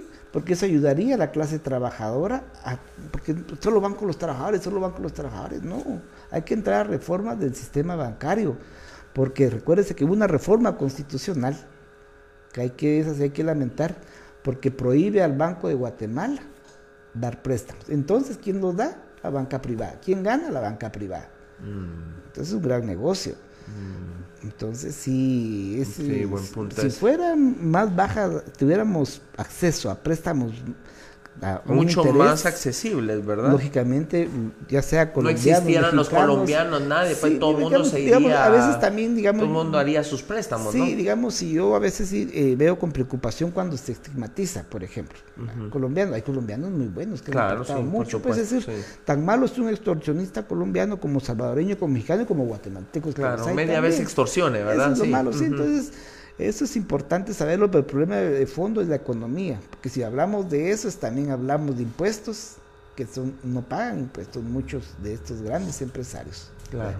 Y al no pagar impuestos, el Estado no tiene los recursos para dar los servicios públicos de calidad, por ejemplo. Y a veces eh, el gobierno de turno se, se cae a la boca y se hacen los locos, porque existe prebendas de por medio para que no paguen los impuestos. Es más fácil darle para sus dulces a, al funcionario que pagar los mismos impuestos que deben de mucho tiempo. Por las exenciones que por constitución el presidente da, a quién exonera y a quién no de las multas, por ejemplo. Pues, claro. Así uh -huh. también hay mucha tela que cortar, Neto. Sí, que es muy... Y, y, bueno, y ahí estamos hablando de un montón de gente que sale bailando, ¿verdad? Y que uno los cree muy... Mire lo que le pasó al ex superintendente Fopa. Por, por, ejemplo, por ejemplo, por ejemplo, pues. Mire, yo, eh, Fopa fue un, fue un... Fue algo tan vil, tan vil, porque eh, yo tampoco conozco a, a Fopa y creo que, que, que se va, vamos por caminos distintos. Sin embargo, cuando fue lo de la aprehensión de Fopa, mm. yo lo vi muy vil, muy inhumano y sobre todo eh, era de irlo a agarrar, va... Como, como para que pagara eh, como una venganza. Sí, es una venganza. Sí, yo estoy convencido que el poder, la justicia no se puede utilizar como una vendetta, ¿verdad? Si no eh, nos ponemos ya, nos quitamos la venda. Recuérdense, la, la justicia tiene un pañuelito ahí para no ver a quién se aplica. Pero si el pañuelito lo levanta con una mano, ah, este me cae mal, pum, me voy con todo, no, ya deja de ser justicia. Muchos de, muchos de ellos de eso se, se argumentan porque dicen, cuando ellos estuvieron, dizque en el poder, porque ellos mencionan que cuando C I C I G estuvo en su mayor momento, uh-huh. ellos eh, metieron a prisión a diestra y siniestra sin preguntar y, y, y dejando por un lado el, el debido proceso. Eh, y eso lo reclamaban mucho ellos, porque ellos decían, es, y fue una de las razones por las cuales eh, sacaron a C I C I G, porque ellos decían de que eh, metieron al bote a medio mundo, eh, y muchos de ellos mm, sin deberla, sino que andaban viendo no quién las debía, sino quién las pagaba, y, y metieron a prisión a, a, a Raimundo y a medio mundo. Y, pero hoy que la situación es al revés, también están haciendo casi lo mismo. Entonces lo que usted decía, o sea, es, ya es un tema de venganza y no es un tema objetivo, eh, que habría que ver realmente, ¿verdad? El que la debe, pues sí, que la paguen, pero, pero tampoco hacerlo porque me caes mal o porque estás en contra de mí o porque no pensás como yo, te vamos a perseguir. Sí, hay, digamos, yo no tampoco sacralizo a la C I C I G, tiene uh-huh. sus luces y sombras como toda actividad humana. Pero el balance para mí es más positivo que negativo, okay. porque con la C I C I G alcanzamos a ver una ventanita que los poderosos estuvieran procesados. Claro. Eso para mí es importante. Pensamos que, pero ahorita no solo frenaron, sino retrocedieron. Eso le iba a decir yo. ¿Será que estamos eh, en un momento peor que cuando eso, cuando, cuando, la, cuando se dio todo ese cambio en Guatemala? ¿Estamos peor que antes? Peor, mire lo que hizo el Parlamento Europeo, uh-huh. también se pronunció sobre la situación de los derechos humanos mal, el Departamento de Estado de Estados Unidos, nuestro principal socio comercial, donde vienen el veinte por ciento del Producto Interno Bruto de las remesas de nuestros hermanos migrantes, ¿verdad? Uh-huh. Y también lo dijo la C I D H, Guatemala está al nivel de Nicaragua, Venezuela, ¿verdad? Y eso es lamentable. Entonces estamos mal, se persiguen a los periodistas. Para mí es muy triste que haya tenido que salir del país Michelle Mendoza, uh-huh. Juan Luis Font. Me preocupa mucho también los periodistas en el interior del país. Prensa comunitaria es un medio de comunicación que está haciendo un papel importantísimo. Puso al descubierto la mafia, la corrupción y la contaminación en el Estorizabal, uh-huh. ¿verdad? Uh-huh. Y están siendo criminalizados. Entonces se persigue también a los defensores de derechos humanos, ¿verdad? Entonces estamos ante la merced de un régimen autoritario. Yo se lo decía hoy a la cooperación, a la comunidad internacional, miren, aprendamos las lecciones, lo que pasó en Nicaragua, ley de O N Ges, aquí la aplican, la dieciocho veintidós también en contra de derechos de las mujeres, de la persona de diversidad sexual, también se repite. Entonces hay que poner un hasta aquí, porque después viene la doble soberanía. Soberanía, no se metan con nuestra justicia, pero cuando hay vacunas de los Estados Unidos, bienvenidas. Ahorita que no pueden, que son chapuceros y malos para rellenar un hoyo, ahí sí van con los ingenieros gringos. ¿A cuenta de qué? Y no que querían echar a USAID, pues. Entonces, seamos serios, pues. Pero hay dos cosas aquí. ¿Hasta cuándo el pueblo va a aguantar, verdad, Mini? Porque fíjese que yo, yo siento que, que el como que no se, no, el, la población no, no se ha dado cuenta al cien por ciento de lo que está sucediendo. Y yo lo, lo he pensado que ha sido porque el, el, la pandemia nos pegó tanto que la gente se quedó sin trabajo, sin negocio, porque quebraron, porque fallecieron sus familiares. Y los que antes eran clase media, media alta, hoy son clase media o clase pobre. ¿Por qué? Porque sus negocios prácticamente se vinieron abajo. Todo esto está haciendo que la población esté concentrada en trabajar. Sobrevivir. Exactamente. En sacar adelante su familia, que no le ponen mayor atención a lo que está sucediendo en el tema gubernamental. Bueno, yo pensaría que esto pensamos muchos, pero en el fondo la gente se da cuenta. Mire lo que pasó en la San Carlos, que claro, es un ejemplo. Sí. Y la gente llega a un límite, todo tiene un límite, y están tirando mucho la cuerda. Se va a romper la cuerda si no hacen un alto en el camino, si no piensan que la gente ya no puede, con el alto costo de vida, con la corrupción, le indigna porque le perjudica también. ¿De qué sirve un parchecito de subsidios al combustible? Pues más pareciera favorecer a los grandes empresarios que distribuyen el combustible. Entonces la gente no es tonta, están jugando con nuestra inteligencia y tiene un hartazgo. Y por eso es bueno aprender qué ha pasado en otros países. Y a un político se le premia neto o se le castiga con el voto. Y esa oportunidad va, vamos a tener los guatemaltecos el próximo año. Ok, ahí un punto importante ahí. Eh... que realmente pienso yo que la población empezó como a, como a sentirse eh, ya molesta y harta con el tema del combustible. Usted tocó ahí un punto bien importante que es el que yo siempre he dicho, es aquí donde la población va a estallar si estos realmente no hacen nada. ¿Por qué? Porque estábamos llegando a cincuenta. De hecho, yo no sé si usted se fijó, pero yo sí lo vi en Mixco.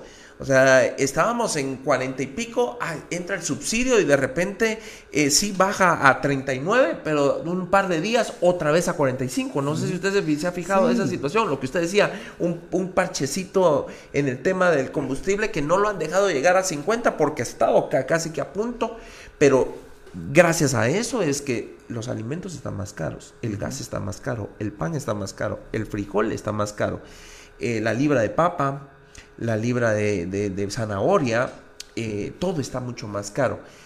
Yo siento que ese es el detonante que puede hacer que la población en algún momento se harte y alegue y empiece a haber estallidos sociales. Eso es un gran riesgo por la gobernanza, dijera en la comunidad internacional, pero también existe esa posibilidad de que estalle o ese voto, ese malestar silencioso, no, ya no más de lo mismo, solo nos cambian de cara de gobernante y son los que siguen enriqueciéndose a nuestras costillas. Que fue lo que pasó en la U S A C, que ese voto antisistema uh-huh. arropó a Jordán Rodas, ¿verdad? Que usted sí. representaba definitivamente, el que conoce a Jordán Rodas sabe de que es, no es del pacto de corruptos, o sea, es... Eh, es Es así, es así, no es del pacto. Entonces viene Jordán Rodas y dice, voy a participar para rector de la Universidad de San Carlos de Guatemala, y entonces eh, todo mundo eh, vota por usted porque hay un rechazo a esto que se ha venido dando en Guatemala en un copar de las cosas. Uh-huh. Ahora bien, usted bien lo decía, va a pasar lo mismo en la próxima elección, que la gente cansada, aunque ellos tengan agarrados a todo el mundo, voten por bajarlos a ellos. Pero ¿qué pasa si hay un fraude? ¿Verdad? Porque eh, eh, puede darse, Milik, puede darse esa situación, porque mire, eh, eh, ya vimos muertos a cargar basura. Sí, pero también, bueno, tenemos que ver experiencias de países, tenemos que ver hacia el sur un poco, norte. Digamos, uh-huh. México, Chile, eh, recientemente Colombia, claro, claro, con Petro, con Petro sí, y sí. Francia, un binomio interesante. Es decir, la gente t- tiene su libertad de ejercer su derecho de elegir y ser electo, y la gente no es babosa, no, la gente es inteligente y sabe quién se quiere seguir abusando y quién no. Okay. Yo pienso en eso, uh-huh. Estoy optimista porque si no, el, de, el deterioro de los derechos humanos se va a agudizar más y puede ser un gran estallido social, que ahí sí ya sálvese quien pueda. Sí.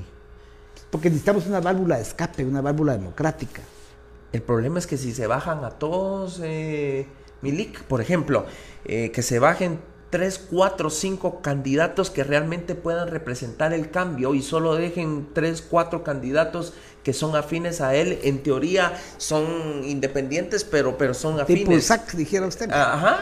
Sí puede hacer, pero se arriesgan mucho porque, le digo yo, la gente en su momento se puede sublevar, porque como ellos están empecinados en hacer negocios, no les preocupa la canasta básica, ni no les preocupa los servicios, no les preocupa la carretera, no les preocupa, no les preocupa la salud, la educación pública. Entonces, en un momento dado, la gente puede hacer que pues se alce, ¿verdad? Uh-huh. Y sería ingobernable quizás el país, pero no hay mal que dure cien años ni enfermo que los aguante. Ya llevamos muchos años, no tenemos que llegar a los cien, primero Dios.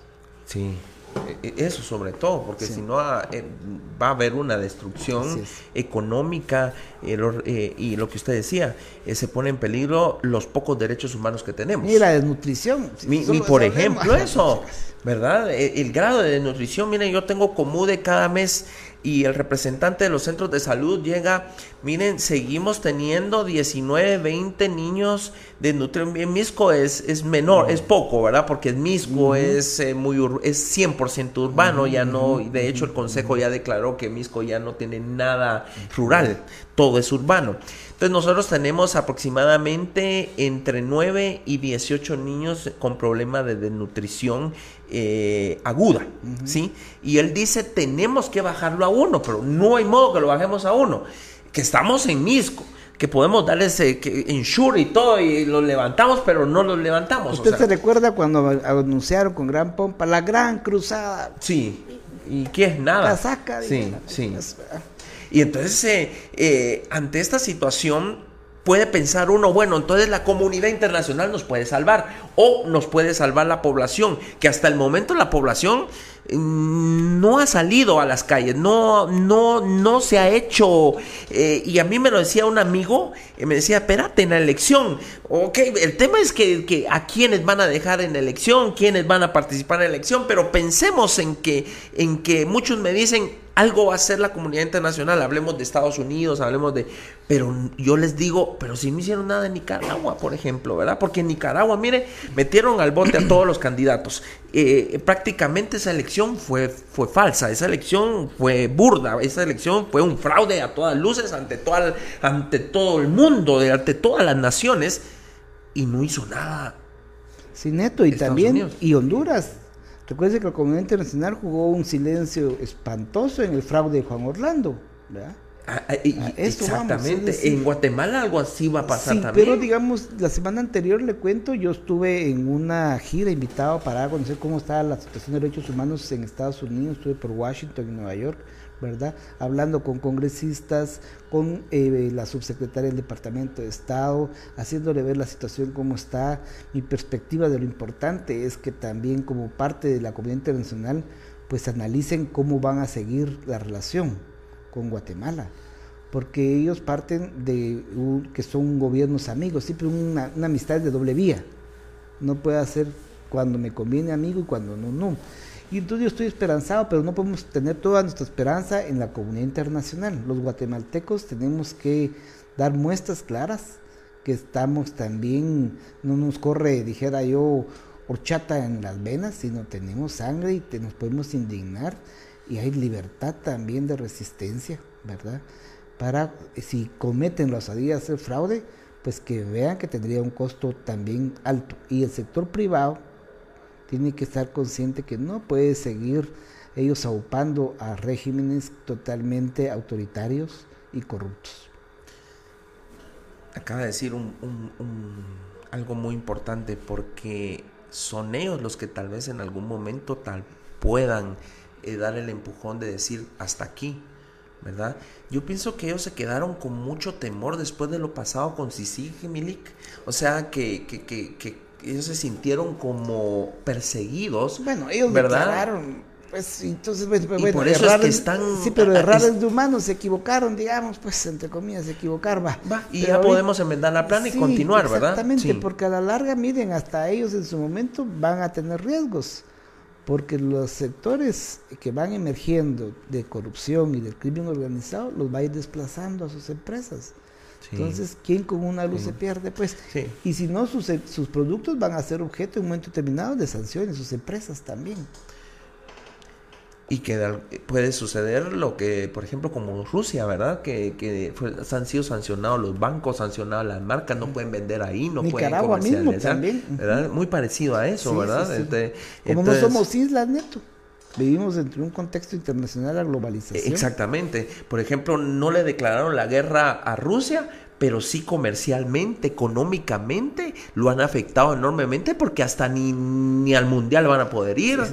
ni los ni los deportistas, ni McDonald's, ni Burger King, ni las grandes empresas transnacionales y americanas que, que hacían sus negocios allá en Rusia, se han dado un paso atrás. Y eso sí eh, viene eh, es más duro que ir a invadir. Exactamente, sino por convicción, que sería lo mejor. Por conveniencia, por sus billeteras, sería bueno. Mucha, porque hasta el momento siento que han estado alcahueteando mucho esto. Demasiado. La ah, que sí. yo, yo sí, mire, yo, yo sí miro que yo digo, pero ¿cuándo va a ser el momento? Yo no sé si usted se acuerda, hace poco eh, una asociación de, de, de, de los de sus empresarios eh, donde a, a, ellos felicitaban y toda la cosa, dice uno, ¿hasta en qué momento vamos a, a ver que los empresarios van a seguir acuchuchando la corrupción sí. actual, ¿verdad? Hasta que sientan efectos en sus bolsillos, de que eso no es bueno. Pues ojalá, o, eh, eh, aunque no nos conviene, pues como país no nos con, porque si empiezan a sancionar a los empresarios y la economía guatemalteca, si ahorita estamos jodidos, fíjese, Mili, eh, eh, lo que yo le decía, toda la canasta básica está eh, a precios del gas y todo. ¿Quién sostiene al país? ¿Los empresarios o las remesas? Las remesas. Las remesas. Las remesas. Entonces, ahí es donde también hay un sector empresariado consciente y digno, y por eso tendríamos que tener mucha empatía con los migrantes. Eh, Neto, para entender los derechos humanos, la empatía es fundamental, ponerse en el lugar del prójimo. Yo, por ejemplo, estuve compartiendo con... Usted se fue allá, ¿se acuerda? Unidos, sí. sí, estuve compartiendo con paisanas que tienen una cadena de restaurantes, La Patrona, por ejemplo. Ah, sí. Ajá, en, yo, yo, yo. ¿Verdad? Es impresionante. Y, ¿Cómo, y, cómo ha y, logrado Sí, hasta eso. Su vino y bien, sí. y una cadena de restaurantes con comida guatemalteca. Yo pude ahí disfrutar un caldo de eh, ¿Qué, emprendimi- qué emprendimiento de chipilín cal- con camarones así ah, como que estuvieron aquí en Guatemala, sí, ¿no? Cabal, todo re bien, dando trabajo, y los americanos a los paisanos felices de ir a comer ahí, sí. y, y los latinos, cuánto latino no hay allá que buscan la comida, y ellos han logrado un nicho de mercado, es un que, ejemplo de muchos, impresionante, sí. Entonces tenemos buenos empresarios, muchos están migrando, pero ellos también pueden incidir en las personas que reciben la, la, las remesas para sensibilizar que es importante la participación.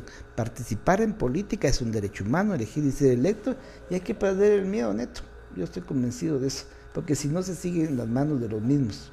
Y los jóvenes, para mí la esperanza está en los jóvenes, mujeres y pueblos indígenas.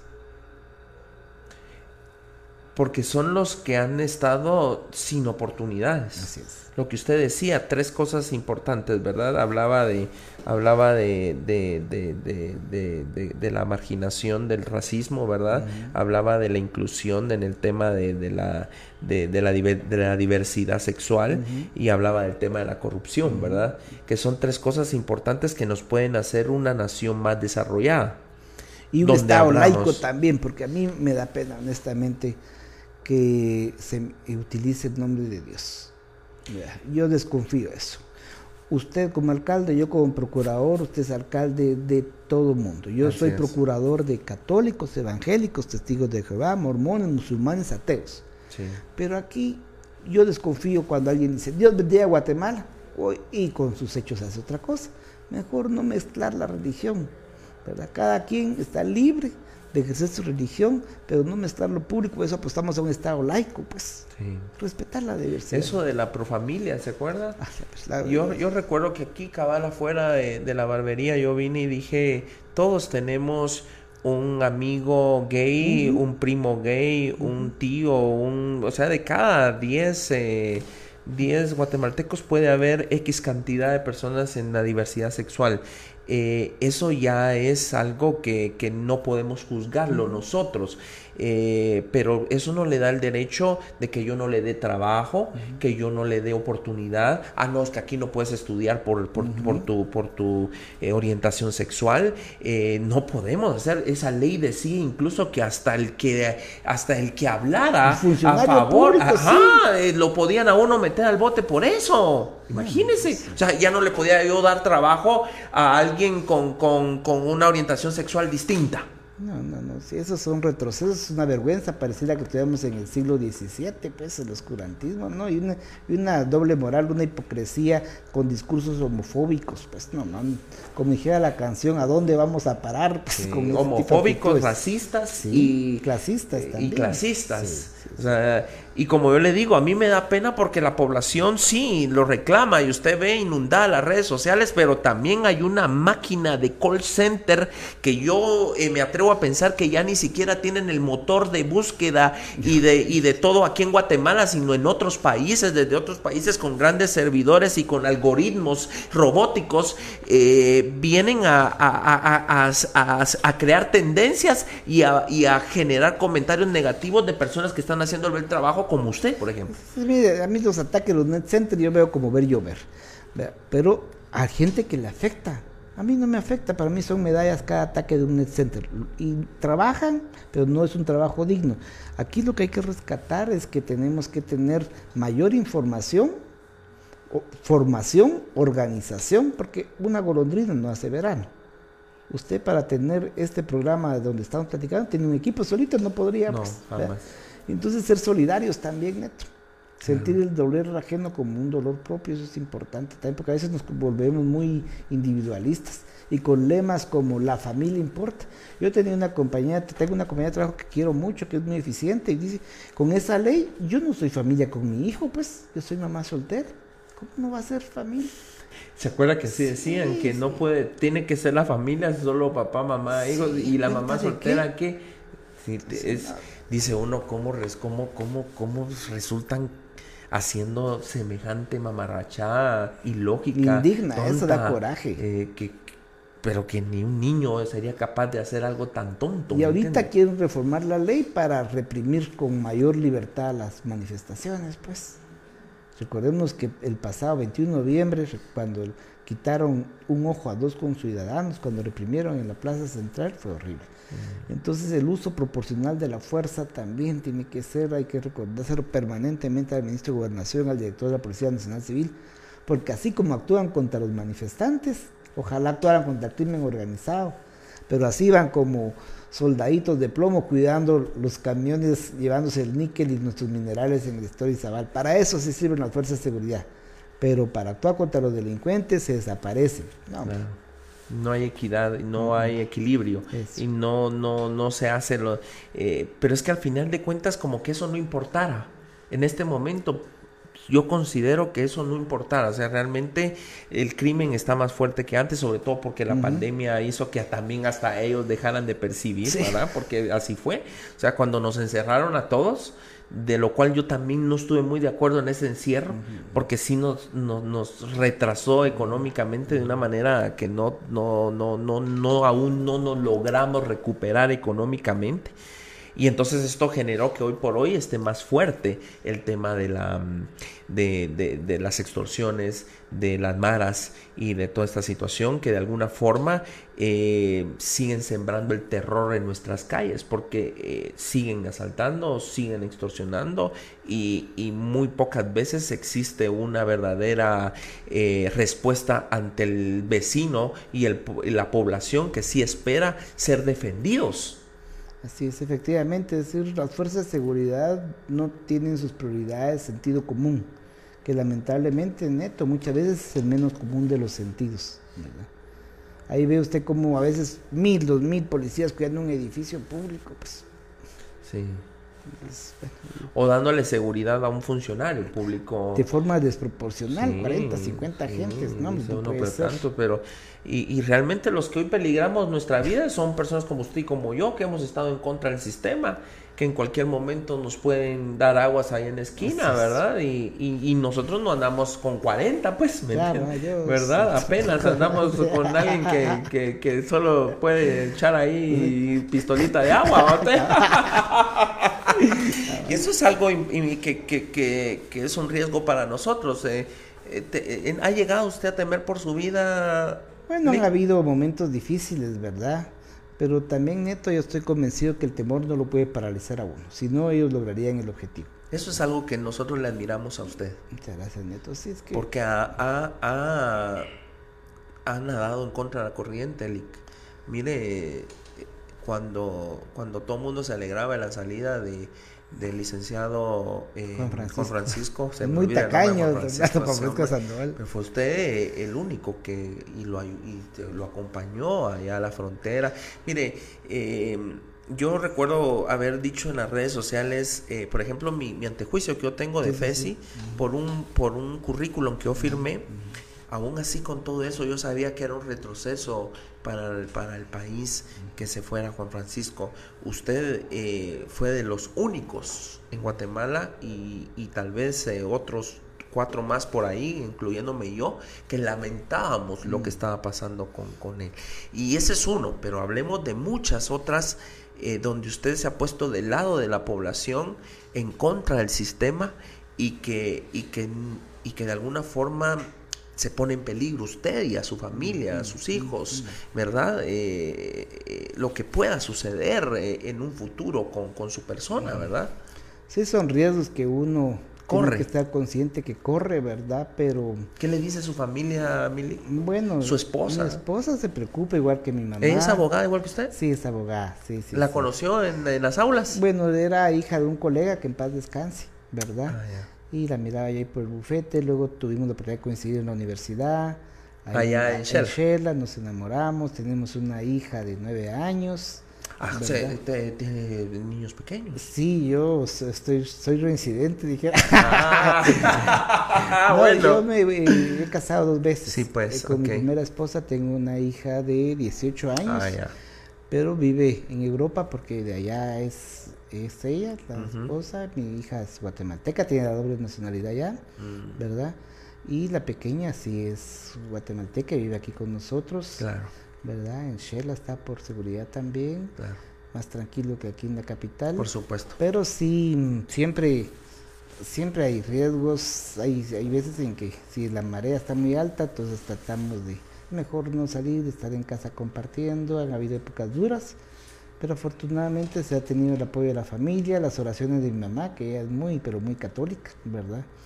Y eso, pues, sin duda alguna, pues... Lo ponen ayuda. En las manos de Dios para sí, que usted eso. Pueda hacer. Y realmente, hasta el momento, Dios lo ha cubierto y nos ha servido usted de ejemplo de, de no callar, ¿verdad? A veces uno se siente... Yo, en, en lo personal, le digo yo, a veces me siento decepcionado, frustrado. Eh, ah, llega el momento en que uno... Ya, ya no puedo más. No, eh. no hay que tirar la toalla, Neto, sí, si no, guarde. Mire, usted, usted, bueno, usted, yo creí que yo era el ganador en tantos juicios, pero pues usted lleva, ¿cuántos digo ya? dieciocho. dieciocho, tengo doce. Bueno, ahí me da el oro yo, sí, me da usted, plata. Usted, usted, plata, sí. Ahí va. No, y ahí anda también el diputado otro que aplaudimos su, su Aldo, quehacer a Aldo. Aldo, Aldo sí, también tiene como nueve, sí, diez. Sí, sí, estamos sí. ahí. Estoy seguro que todos estamos en la lista del sopilote que, que yo decía, ¿verdad? Definitivamente, sí. Soy Chairo y qué pez, y eso los pone felices, ¿verdad? ¿Qué vamos a hacer? Mire que hasta yo aprendí esa palabra cuando estuve ahí con ellos, eh, de, de tratar de Chairo a la gente, y hoy me doy cuenta, se lo digo, Lick, que yo estuve ahí de ese, de ese lado, en que es una pelea entre los corruptos y no corruptos. Uh-huh. Esto no es una pelea de ideología, uh-huh. y a todos los que me están viendo, no es una pelea de ideología, no es una pelea de derechas e izquierdas. Esta es una pelea de la gente que está buscando hacer algo diferente en contra de la corrupción y de los que están corrompiendo. Así es. Así es como, sí. como se ha venido durante estos últimos años y, y, y es difícil eh, porque como yo le decía a Lick, eh, eh, llega el momento en que usted ya no ve una luz en el camino eh, y como uno es distinto, uno dice las cosas como las siente, uno es como hasta revolucionario o, o rebelde con causa. eso ha generado, eh, yo me atrevo a pensar que soy de los poquitos alcaldes a nivel nacional que no, se alineado. Que no me ha alineado, eh, y, y por eso es que, y, y me usan de ejemplo, porque les dicen, miren a Neto, y quieren estar así, y, y como todo el mundo ha visto, porque pues eso es, ha sido a nivel público en redes sociales, todo lo que yo he vivido, que los alcaldes han tenido que, algunos, bueno, no quiero hablar de nombres, pero, pero han bajado la cabeza. Siempre hay que tener dignidad, la dignidad es la esencia de los derechos humanos. Si uno baja la cabeza, se condiciona, lo compra, ya no hay nada que lo pueda salvar. ¿Con qué autoridad le puede decir a uno, a sus familiares, a sus vecinos, miren, hay que ser dignos? Si se vende uno por un par de proyectos, no, eso no vale la pena. Por eso eh, yo quisiera felicitarlo por, por, por esa tenacidad. Para, para nosotros es un ejemplo, y por eso es que hoy está aquí en nuestro programa, porque en nuestro programa, mira, ahí están todos los que nos han visitado, en su mayoría todos tienen una, una trayectoria digna de imitar, y yo, y yo se lo puedo decir con, con, con toda certeza, usted ha sido un ejemplo, un ejemplo, y me alegra verdaderamente lo que... Lo que cómo se ha mantenido, y vuelvo a repetir, el último de la jauría, es el último que queda de ese grupo de personas que han sido tildadas de izquierdistas, de chairos, de pink left, de, de, de, eso no de, me la de sabía, monstruos. ¿Qué significa, perdón, un poco inglés? Eh, pink, pink left es, es de, de izquierda rosa, izquierda ah, rosada. Es que ahí voy con Duolingo, pero he perdido ah, mucho mi racha. Pink, los pink left, así decía, así decía, así decía. Yo, yo admiro mucho al alcalde Arzú, que ajá. falleció, ¿verdad? Entonces él, él decía los pink left. Ah, entonces, ah, eh, eh, eh, bueno, son otros diez pesos de, de plática con, con el tema de Álvaro Arzú, pero yo lo admiro mucho, y, y eso me genera a veces eh, eh, críticas, pero pero hay muchas eh, eh, políticas, eh, hablemos, hablemos como alcalde. Yo valoro de como... él que haya firmado la paz. Sí. Y, verdad, y, y, y cuando uno oye esa historia de cuando él firma la paz y, y, y lo hace con, con, con una autoridad, ¿verdad? Ya él se va a firmar. cien pesos ya son, la privatización. Exact, ya, ya son cien pesos de, de plática, ¿verdad? De otra plática. Pero, pero mire, pero mire, Lick, eh, realmente vuelvo a repetir, ustedes eh, el último de ese grupo que aquí está aguantando, aguantando y soportando. Y solo me queda pensar cuando usted va a Shela, me imagino la gente.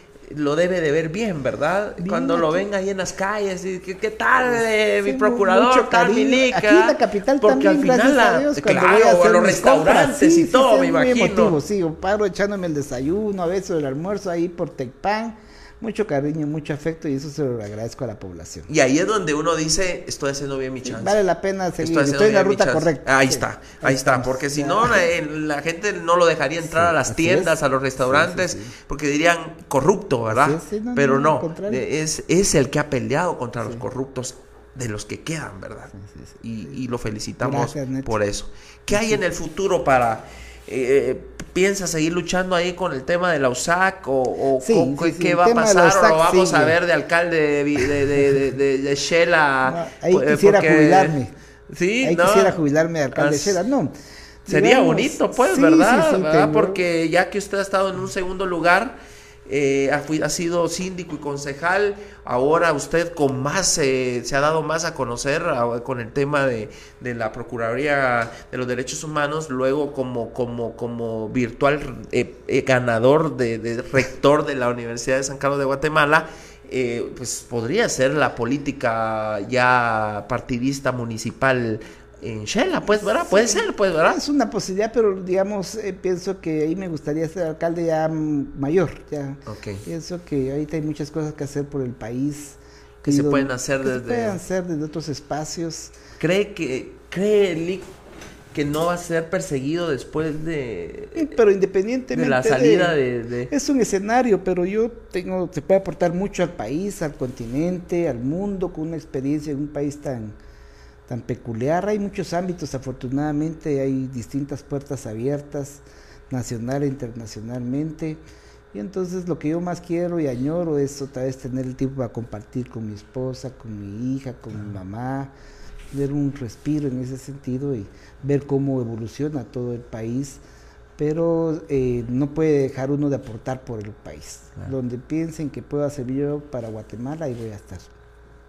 Y esperamos que, que en, en muchas posiciones donde él pueda ayudarnos, es eh, de reconocimiento público el trabajo que, que ha realizado. Eh, y por eso es que yo me siento muy halagado de que usted haya aceptado la invitación de, de poder estar en nuestro programa. Eh, mucha gente me, me escribió y me dijo, vamos a, a escuchar a Jordán Rodas porque por, por lo que usted ha hecho, por ese trabajo, por ese esfuerzo, por ese liderazgo, por, ese, por, por defender los derechos, por estar en contra de la corrupción, por buscar un mejor país, por buscar el desarrollo. Nosotros se lo agradecemos profundamente. Uh-huh. ¿Le queda cuánto tiempo de procurador? Si nos dejan, dijera la canción, sí, si cabal. Nos dejan, o sea, estamos hoy jueves veintitrés, un poquito menos de dos meses, como un mes y veintisiete días sí, aproximadamente. Pues ya, ya, ya, ya mero. Agosto, ya mero. Ya mero, ahí contra todo pronóstico, decía, ah, va a caer, eh, pura Semana Santa. Todo el mundo, cae, me, David, todo mundo me lo decía, fíjese, cuando yo estuve ahí de ese lado, entonces, hoy cae, el otro mes cae, decían. Sí, fíjese, sí, yo, yo escuchaba pláticas así, sí, muchas de muchas pláticas sí, sí, gruesas, sí, ¿verdad? Sí, que, sí, sí, sí. Que, que, que, y entre ellas yo escuchaba, no, el otro mes, el otro mes cae, le, le, le, y, pero mire, aquí está. Aquí estamos. Sí, hombre, usted es un ejemplo de, de, cañón, sí, sí. hombre, de perseverancia, de estar ahí, como diría aquel, la piel cañón. Pues sí, ah, sí, sí, sí, como decimos de... los sancarlistas, con capucha, sin capucha, presentes, estamos en la lucha, en la lucha sí, sí entonces, definitivamente sí, sí. Y, y, y realmente pues eh, esperemos en Dios de que eh, se pueda elegir a, ¿cómo ve usted la elección del nuevo procurador? Eh, uy, uy, uy ¿será no, que va también? Yo pienso que va, porque que... hasta ahorita yo me atrevería a pensar que, que, que no lo doblegaron a usted e, intentarán doblegar a la, o, o desde ya viene ya la yo cosa que van eh, a, preparada. Yo pienso que no se van a arriesgar, van a tener un procurador light, digamos así como un café descafeinado. Sí, pues. ¿Verdad? Con leche des, descremada.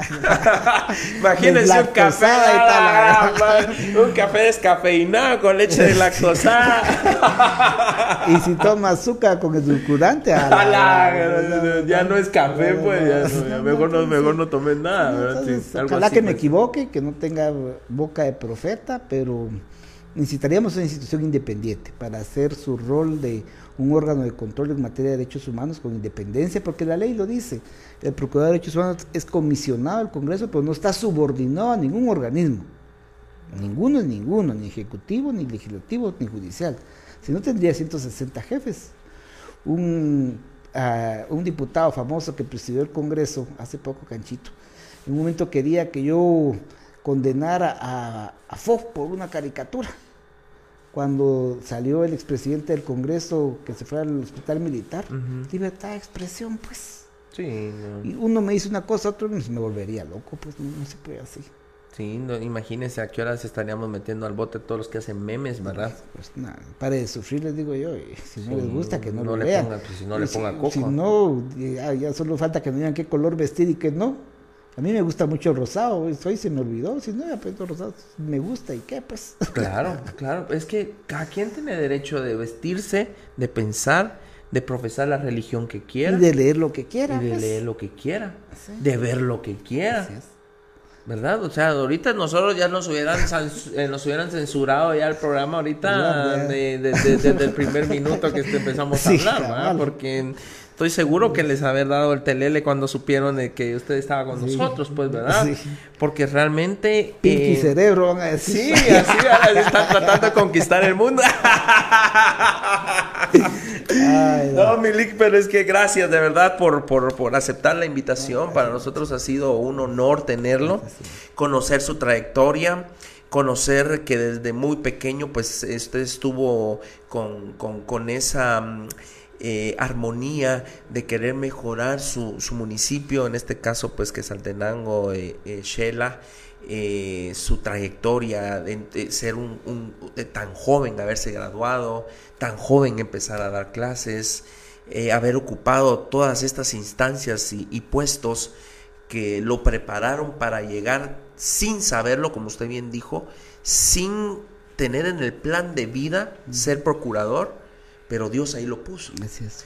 Porque en algo sí no podemos negar, ¿verdad, Lick? Que, que, que los planes de Dios no son los Cierto. planes del hombre, ¿verdad? Sí, sí, sí. A veces uno quiere algo, pero Dios es el que va guiando. Sí. Y yo creo que en, en su caso eh, así fue, pues, ¿verdad? Usted no lo tenía, como muchos de los invitados que hemos tenido uh-huh. aquí, que cuentan que, que nunca habían tenido pensado, por ejemplo, ser, eh, tuvimos aquí lo, lo, los de Chapin Films, y decían, nunca creímos que, que, que, que yo estaba estudiando para ingeniero y resulté siendo hoy productor, de, de, de, de, de, de ¿verdad? Eh, los, los cantantes, eh, los, los, los empresarios, eh, sin saber que Dios les tenía guardados un destino, y, y lo fue llevando, ¿verdad? Lo fue llevando sin querer. Y lo que usted decía, muy, muy interesante, cuando todos tengamos la oportunidad de, de, de, de ir a, a, un, a ser candidato de algo, entre menos estemos comprometidos, mejor, ¿verdad? Sí, porque no hay almuerzo gratis. O sea, siempre le van le a pedir a uno factura, que uno sí. le regrese lo que a uno le dieron, sí, ¿verdad? Sí. Eh, te apoyé, te di y ahora me tenés que cumplir.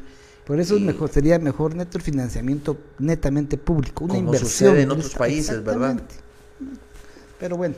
Para no, no tener que deberle nada a nadie. Y los ¿verdad? medios parejo para todos, pero bueno, algún bueno, día. Sí, aunque esto en la, en, la anterior, en la anterior elección pues casi se dio, pues, porque ahí sí ya no hubieron vallas, ya no hubieron anuncios televisivos, porque se va avanzando. Pero se acuerda de que eso lo dejaron, a, a, eh, fue por, por también porque eh, eh, C I C I G y todos ellos sí. presionaron para que eh, la ley electoral de partidos es políticos que ahí está no la raíz de la corrupción, dijo Iván sí. Velásquez, sí, con sí. mucha propiedad. ¿Se acuerda pues? Que él mismo hasta ahí iba a la, a, al, al, al pleno, ahí en el sí. palco estaba bien cuando pasó esa ley.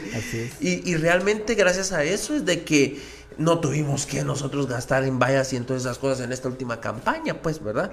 Claro que afecta también un poco a aquellos que no son conocidos, pues, ¿verdad? Porque en tres meses es un poquito difícil darse a conocer. Por eso el que trabaja en toda su vida, pues. Caminando y, y, y buscando la oportunidad. Picar piedra un poquito. Lo que usted decía al inicio de la plática, ¿verdad? Pues sí, mire, Milik, nosotros queremos pues pedirle que, que nos deje eh, su recuerdo. Eh, yo le mostré ahí nuestra sí, sí, nuestra sí. nuestro muro de los recuerdos y, y quisiera pues que si fuera usted tan amable eh, tiene por ahí. Muchas el, gracias. El, el... Solo que mi letra es muy fea, vaya que ya lo dije. No, pues no, pues eh, mire, mire, mire, ahí de, hay de todo, mire, hay de todo. Y quisiera que nos pudiera dejar ahí su eh, cuidado con él. Si quieres se lo tengo aquí, ok. Y le vamos a poner aquí el marcador donde usted quiera. Milik Jordán Rodas.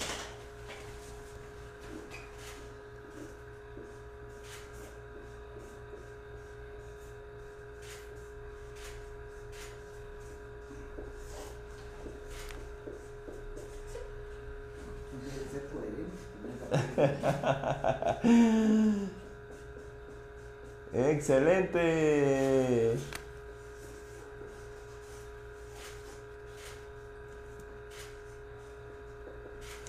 ¡Bravo! ¡Bravo! Siéntese, Milik. Vamos a, a, a terminar con el programa. Tenemos unos regalitos para usted. Por favor, colóquese, colóquese otra vez nuevamente los auriculares. Eh, queremos eh, regalarle, este es un presente de, de mi familia, de parte de mi primo Santiago Bran y, y, y, de, y de su familia. Nosotros en Mixco somos chicharroneros, eh, hacemos chicharrones, mi familia, la familia Bran, eh, toda la vida hemos hecho chicharrones, pero también nos dedicamos a, a la fabricación de dulcitos típicos. Mm, este gracias. Es un regalo para usted, para su esposa. Ahí hay canillitas de leche, eh, canillitas de leche morena, está el cuadrito de leche con zapote y el cuadrito de leche normal. Ese es un producto que fabrica mi familia desde hace muchos años. Yo puedo eh, decirle que son como tres a cuatro generaciones de la familia Bran que fabrica este tipo de, de, de dulces, con todo nuestro aprecio y cariño. Muchas para usted, para ¿verdad? Usted, de parte la... de mi primo Santiago y de su familia y de todos, Santiago, ¿eh? Y por, para toda la familia Bran. Gracias, gracias. Bran ah, de veras. Ah, pues que me alegra, Milik. Pues tenemos también, le envía este presente nuestro amigo Jan Márquez. Eh, es nuestro capitán del de equipo del Deportivo Mixco, ah, pero también él viste al equipo. Eh, como usted sabrá, sí puede, ábrala por favor, pásenme aquí la bolsita, o se la voy a detener. y si quiere pásenme los dulces, los voy a, se los voy a, a guardar por acá. Entonces, eh, Mixco acaba de subir a la mayor, ¿viste, Lick? Sí. Sí, subió a la mayor hace apenas eh, un mes y, y pues le, le manda la camisola. Ah, de Mixco, sí. Y de Lick, eso. Así que ya tiene ahí la camisola para cuando igual, quiera llegar allá ¿cuándo, cuándo? a echarnos el partido, ahí la chamusca. ¿Le gusta el fútbol? Sí, me gusta. Va, verdad, le sí. cuento que nosotros debutamos el veintitrés de julio en el Santo Domingo contra Antigua Guatemala, ya, eh, ya en Liga Mayor. ¿Sí? O sea que vamos a jugar contra sus chivos, ¿o yo? veintitrés de julio, bueno. veintitrés de julio, sí. Ahí contra, contra Marini Viatoro, que ahora es su, sí, su, sí, su, sí. Nuevo, su nuevo director técnico de, de Shela. Entonces, veintitrés de junio debutamos en Mixco. Eh, nuestro regreso a la mayor eh, en, a las cinco de la tarde. Ah, bueno. Entonces, ahí se conecta para poder ver el, el partido. ¿Se puede llegar? Eh, bien, ya nosotros desde, desde el torneo de apertura el año pasado en octubre, noviembre y diciembre ya dejamos entrar eh, espectadores al Estadio Santo Domingo. Es un estadio muy muy muy nuevo, apenas tenemos, miren, eh, uh, eh, cuatro años, cinco años de tener el estadio. Estadio municipal. Sí, un estadio municipal que, que bendito sea Dios, pues eh, poco a poco lo vamos mejorando, ¿verdad? Es, eh, antes era, solo podían entrar eh, como mil quinientas personas, le fuimos sumando graderío, le fuimos sumando eh, más espacio, eh, estamos por meter más gradas incluso, porque ya en Liga Mayor pues se necesita de más gente, y ahí vamos saliendo ya, adelante. Ya, ya, ya el otro mes. El otro mes ya estamos en pretemporada, ya de hecho los entrenamientos de, del Club Deportivo Mixco ya empezaron, ya vinieron los nuevos jugadores, eh, tenemos un nuevo jugador que es argentino, tenemos un nuevo jugador que es eh, eh, eh, costarricense, que es Jordán Smith.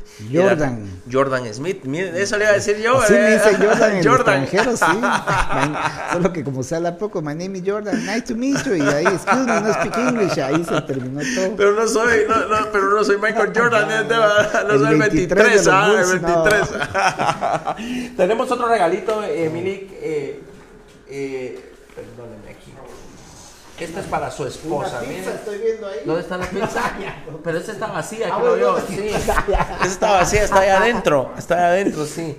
Este arreglo floral no se lo voy a dar ahorita en la mano porque lo podemos botar, que okay. Pesa es para su esposa. Ah, va, bien. Para ahí su esposa, es de parte, es de parte de Flowerbox. Okay. ¿Oyó? Sí, eh, ellos son nuestros patrocinadores. Usted puede mandar a pedir este tipo de arreglos okay. florales a través de las redes sociales. Ellos nos están apoyando desde el primer podcast y cada arreglo floral, pues, Eh, ellos lo envían para que se lo podamos entregar a nuestro invitado. En este caso pues se lo entregamos a usted con gracias, todo nuestro aprecio y nuestro gracias. cariño para bien, que se lo pueda llevar a su esposa, ¿verdad? Y, y de alguna forma pues eh, de, eh, pues decirle a ella que también pues nuestro eh, nuestra admiración, ¿no? Gracias, muy amable, gracias. Gracias a, a todos. Tenemos, aquí está, ¿eh? Por favor. Ah, eh, no la voy a botar. Ahí está. Este es, este es el mío. Sí, esta es mi ensalada, ¿verdad? Y este es, es que yo soy vegetariano, entonces ah, nos sí. manda Castor's Pizza, y yo no sí. como carne desde hace como seis años, dice Mili.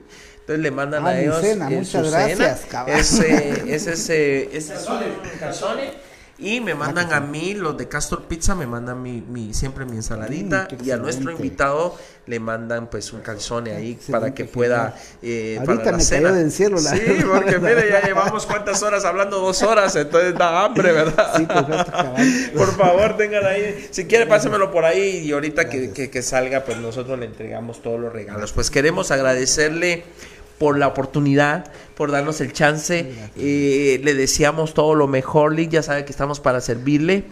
Estamos eh, profundamente emocionados que haya aceptado, lo admiramos mucho, eh, y hoy que tengo la gran oportunidad de poder estar frente a usted, decirle en nombre de todos los guatemaltecos, gracias, los guatemaltecos trabajadores, los trabajadores luchones, los trabajadores que se quedaron sin vacunas, los trabajadores que perdieron a sus, a los guatemaltecos que perdieron a sus abuelos, a sus padres por falta de una vacuna.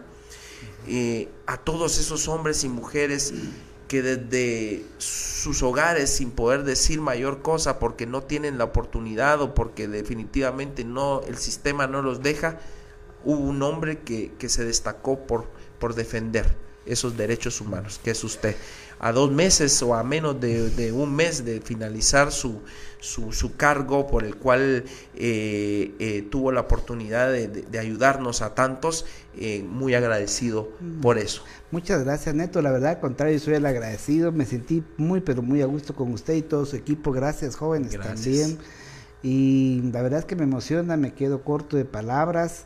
Y deseo todo lo mejor Muchas en gracias. Sus retos venideros, y consciente que los puestos, como platicamos, son efímeros, son, son pasajeros, y uno siempre tiene que ser, dice mi mamá, entre más alto llegues, mijo, más humilde, para que no sea muy duro el cuentazo cuando ya no estés. Así es, totalmente. Entonces, eh, ya sabes, siempre para servirle, alcalde Net, Muchas Net, gracias. Les va mejor. y, y gracias a usted y a todo su equipo y a la audiencia que tuvo la paciencia de escucharnos por casi dos horas, parece, ¿verdad? Sí, ¿cuánto? Dos horas, horas y media, bueno, imagínense, platicamos. Uy, chicas, nos para la lengua. Sí, sí, y no se siente, y no nah, se nah, siente, este, no se siente. Este calzón va a estar eh, sí, porque, eh, porque ya, ya verá, llega uno que se puede comer lo que sea. Gracias, gracias, que Dios me lo bendiga, gracias, que Dios igualmente. Me lo guarde, estamos para servirlo yo, y le deseamos todo lo mejor, porque todavía hay Jordán para rato, así en el nombre de Dios, ¿verdad? Eso así es, Jordán para rato, Eso, para pero. muchas cosas buenas por el país. Felicitaciones. Gracias. A todos ustedes, agradecerles pues nuevamente por estar conectados, a todos nuestros patrocinadores por estar siempre apoyándonos y ayudándonos, a J M doce, a Flowerbox, a Bicola, a Conali y a Castor's Pizza. Y sobre todo, pues gracias de todo corazón por permitirnos llevar a cabo este programa, este podcast. Este fue nuestro dieciséis episodio del podcast de Neto Bran. Si Dios nos lo permite, nos vemos la próxima semana para seguir platicando con alguien que nos puede mostrar y enseñarnos su vida, para poder aprender, para poder seguir adelante, para poder luchar en favor de los demás, pero sobre todo de cumplir nuestros sueños. Que Dios les bendiga a cada uno de ustedes. Gracias por atendernos. Nos vemos la próxima semana. Hasta luego. Muchas gracias.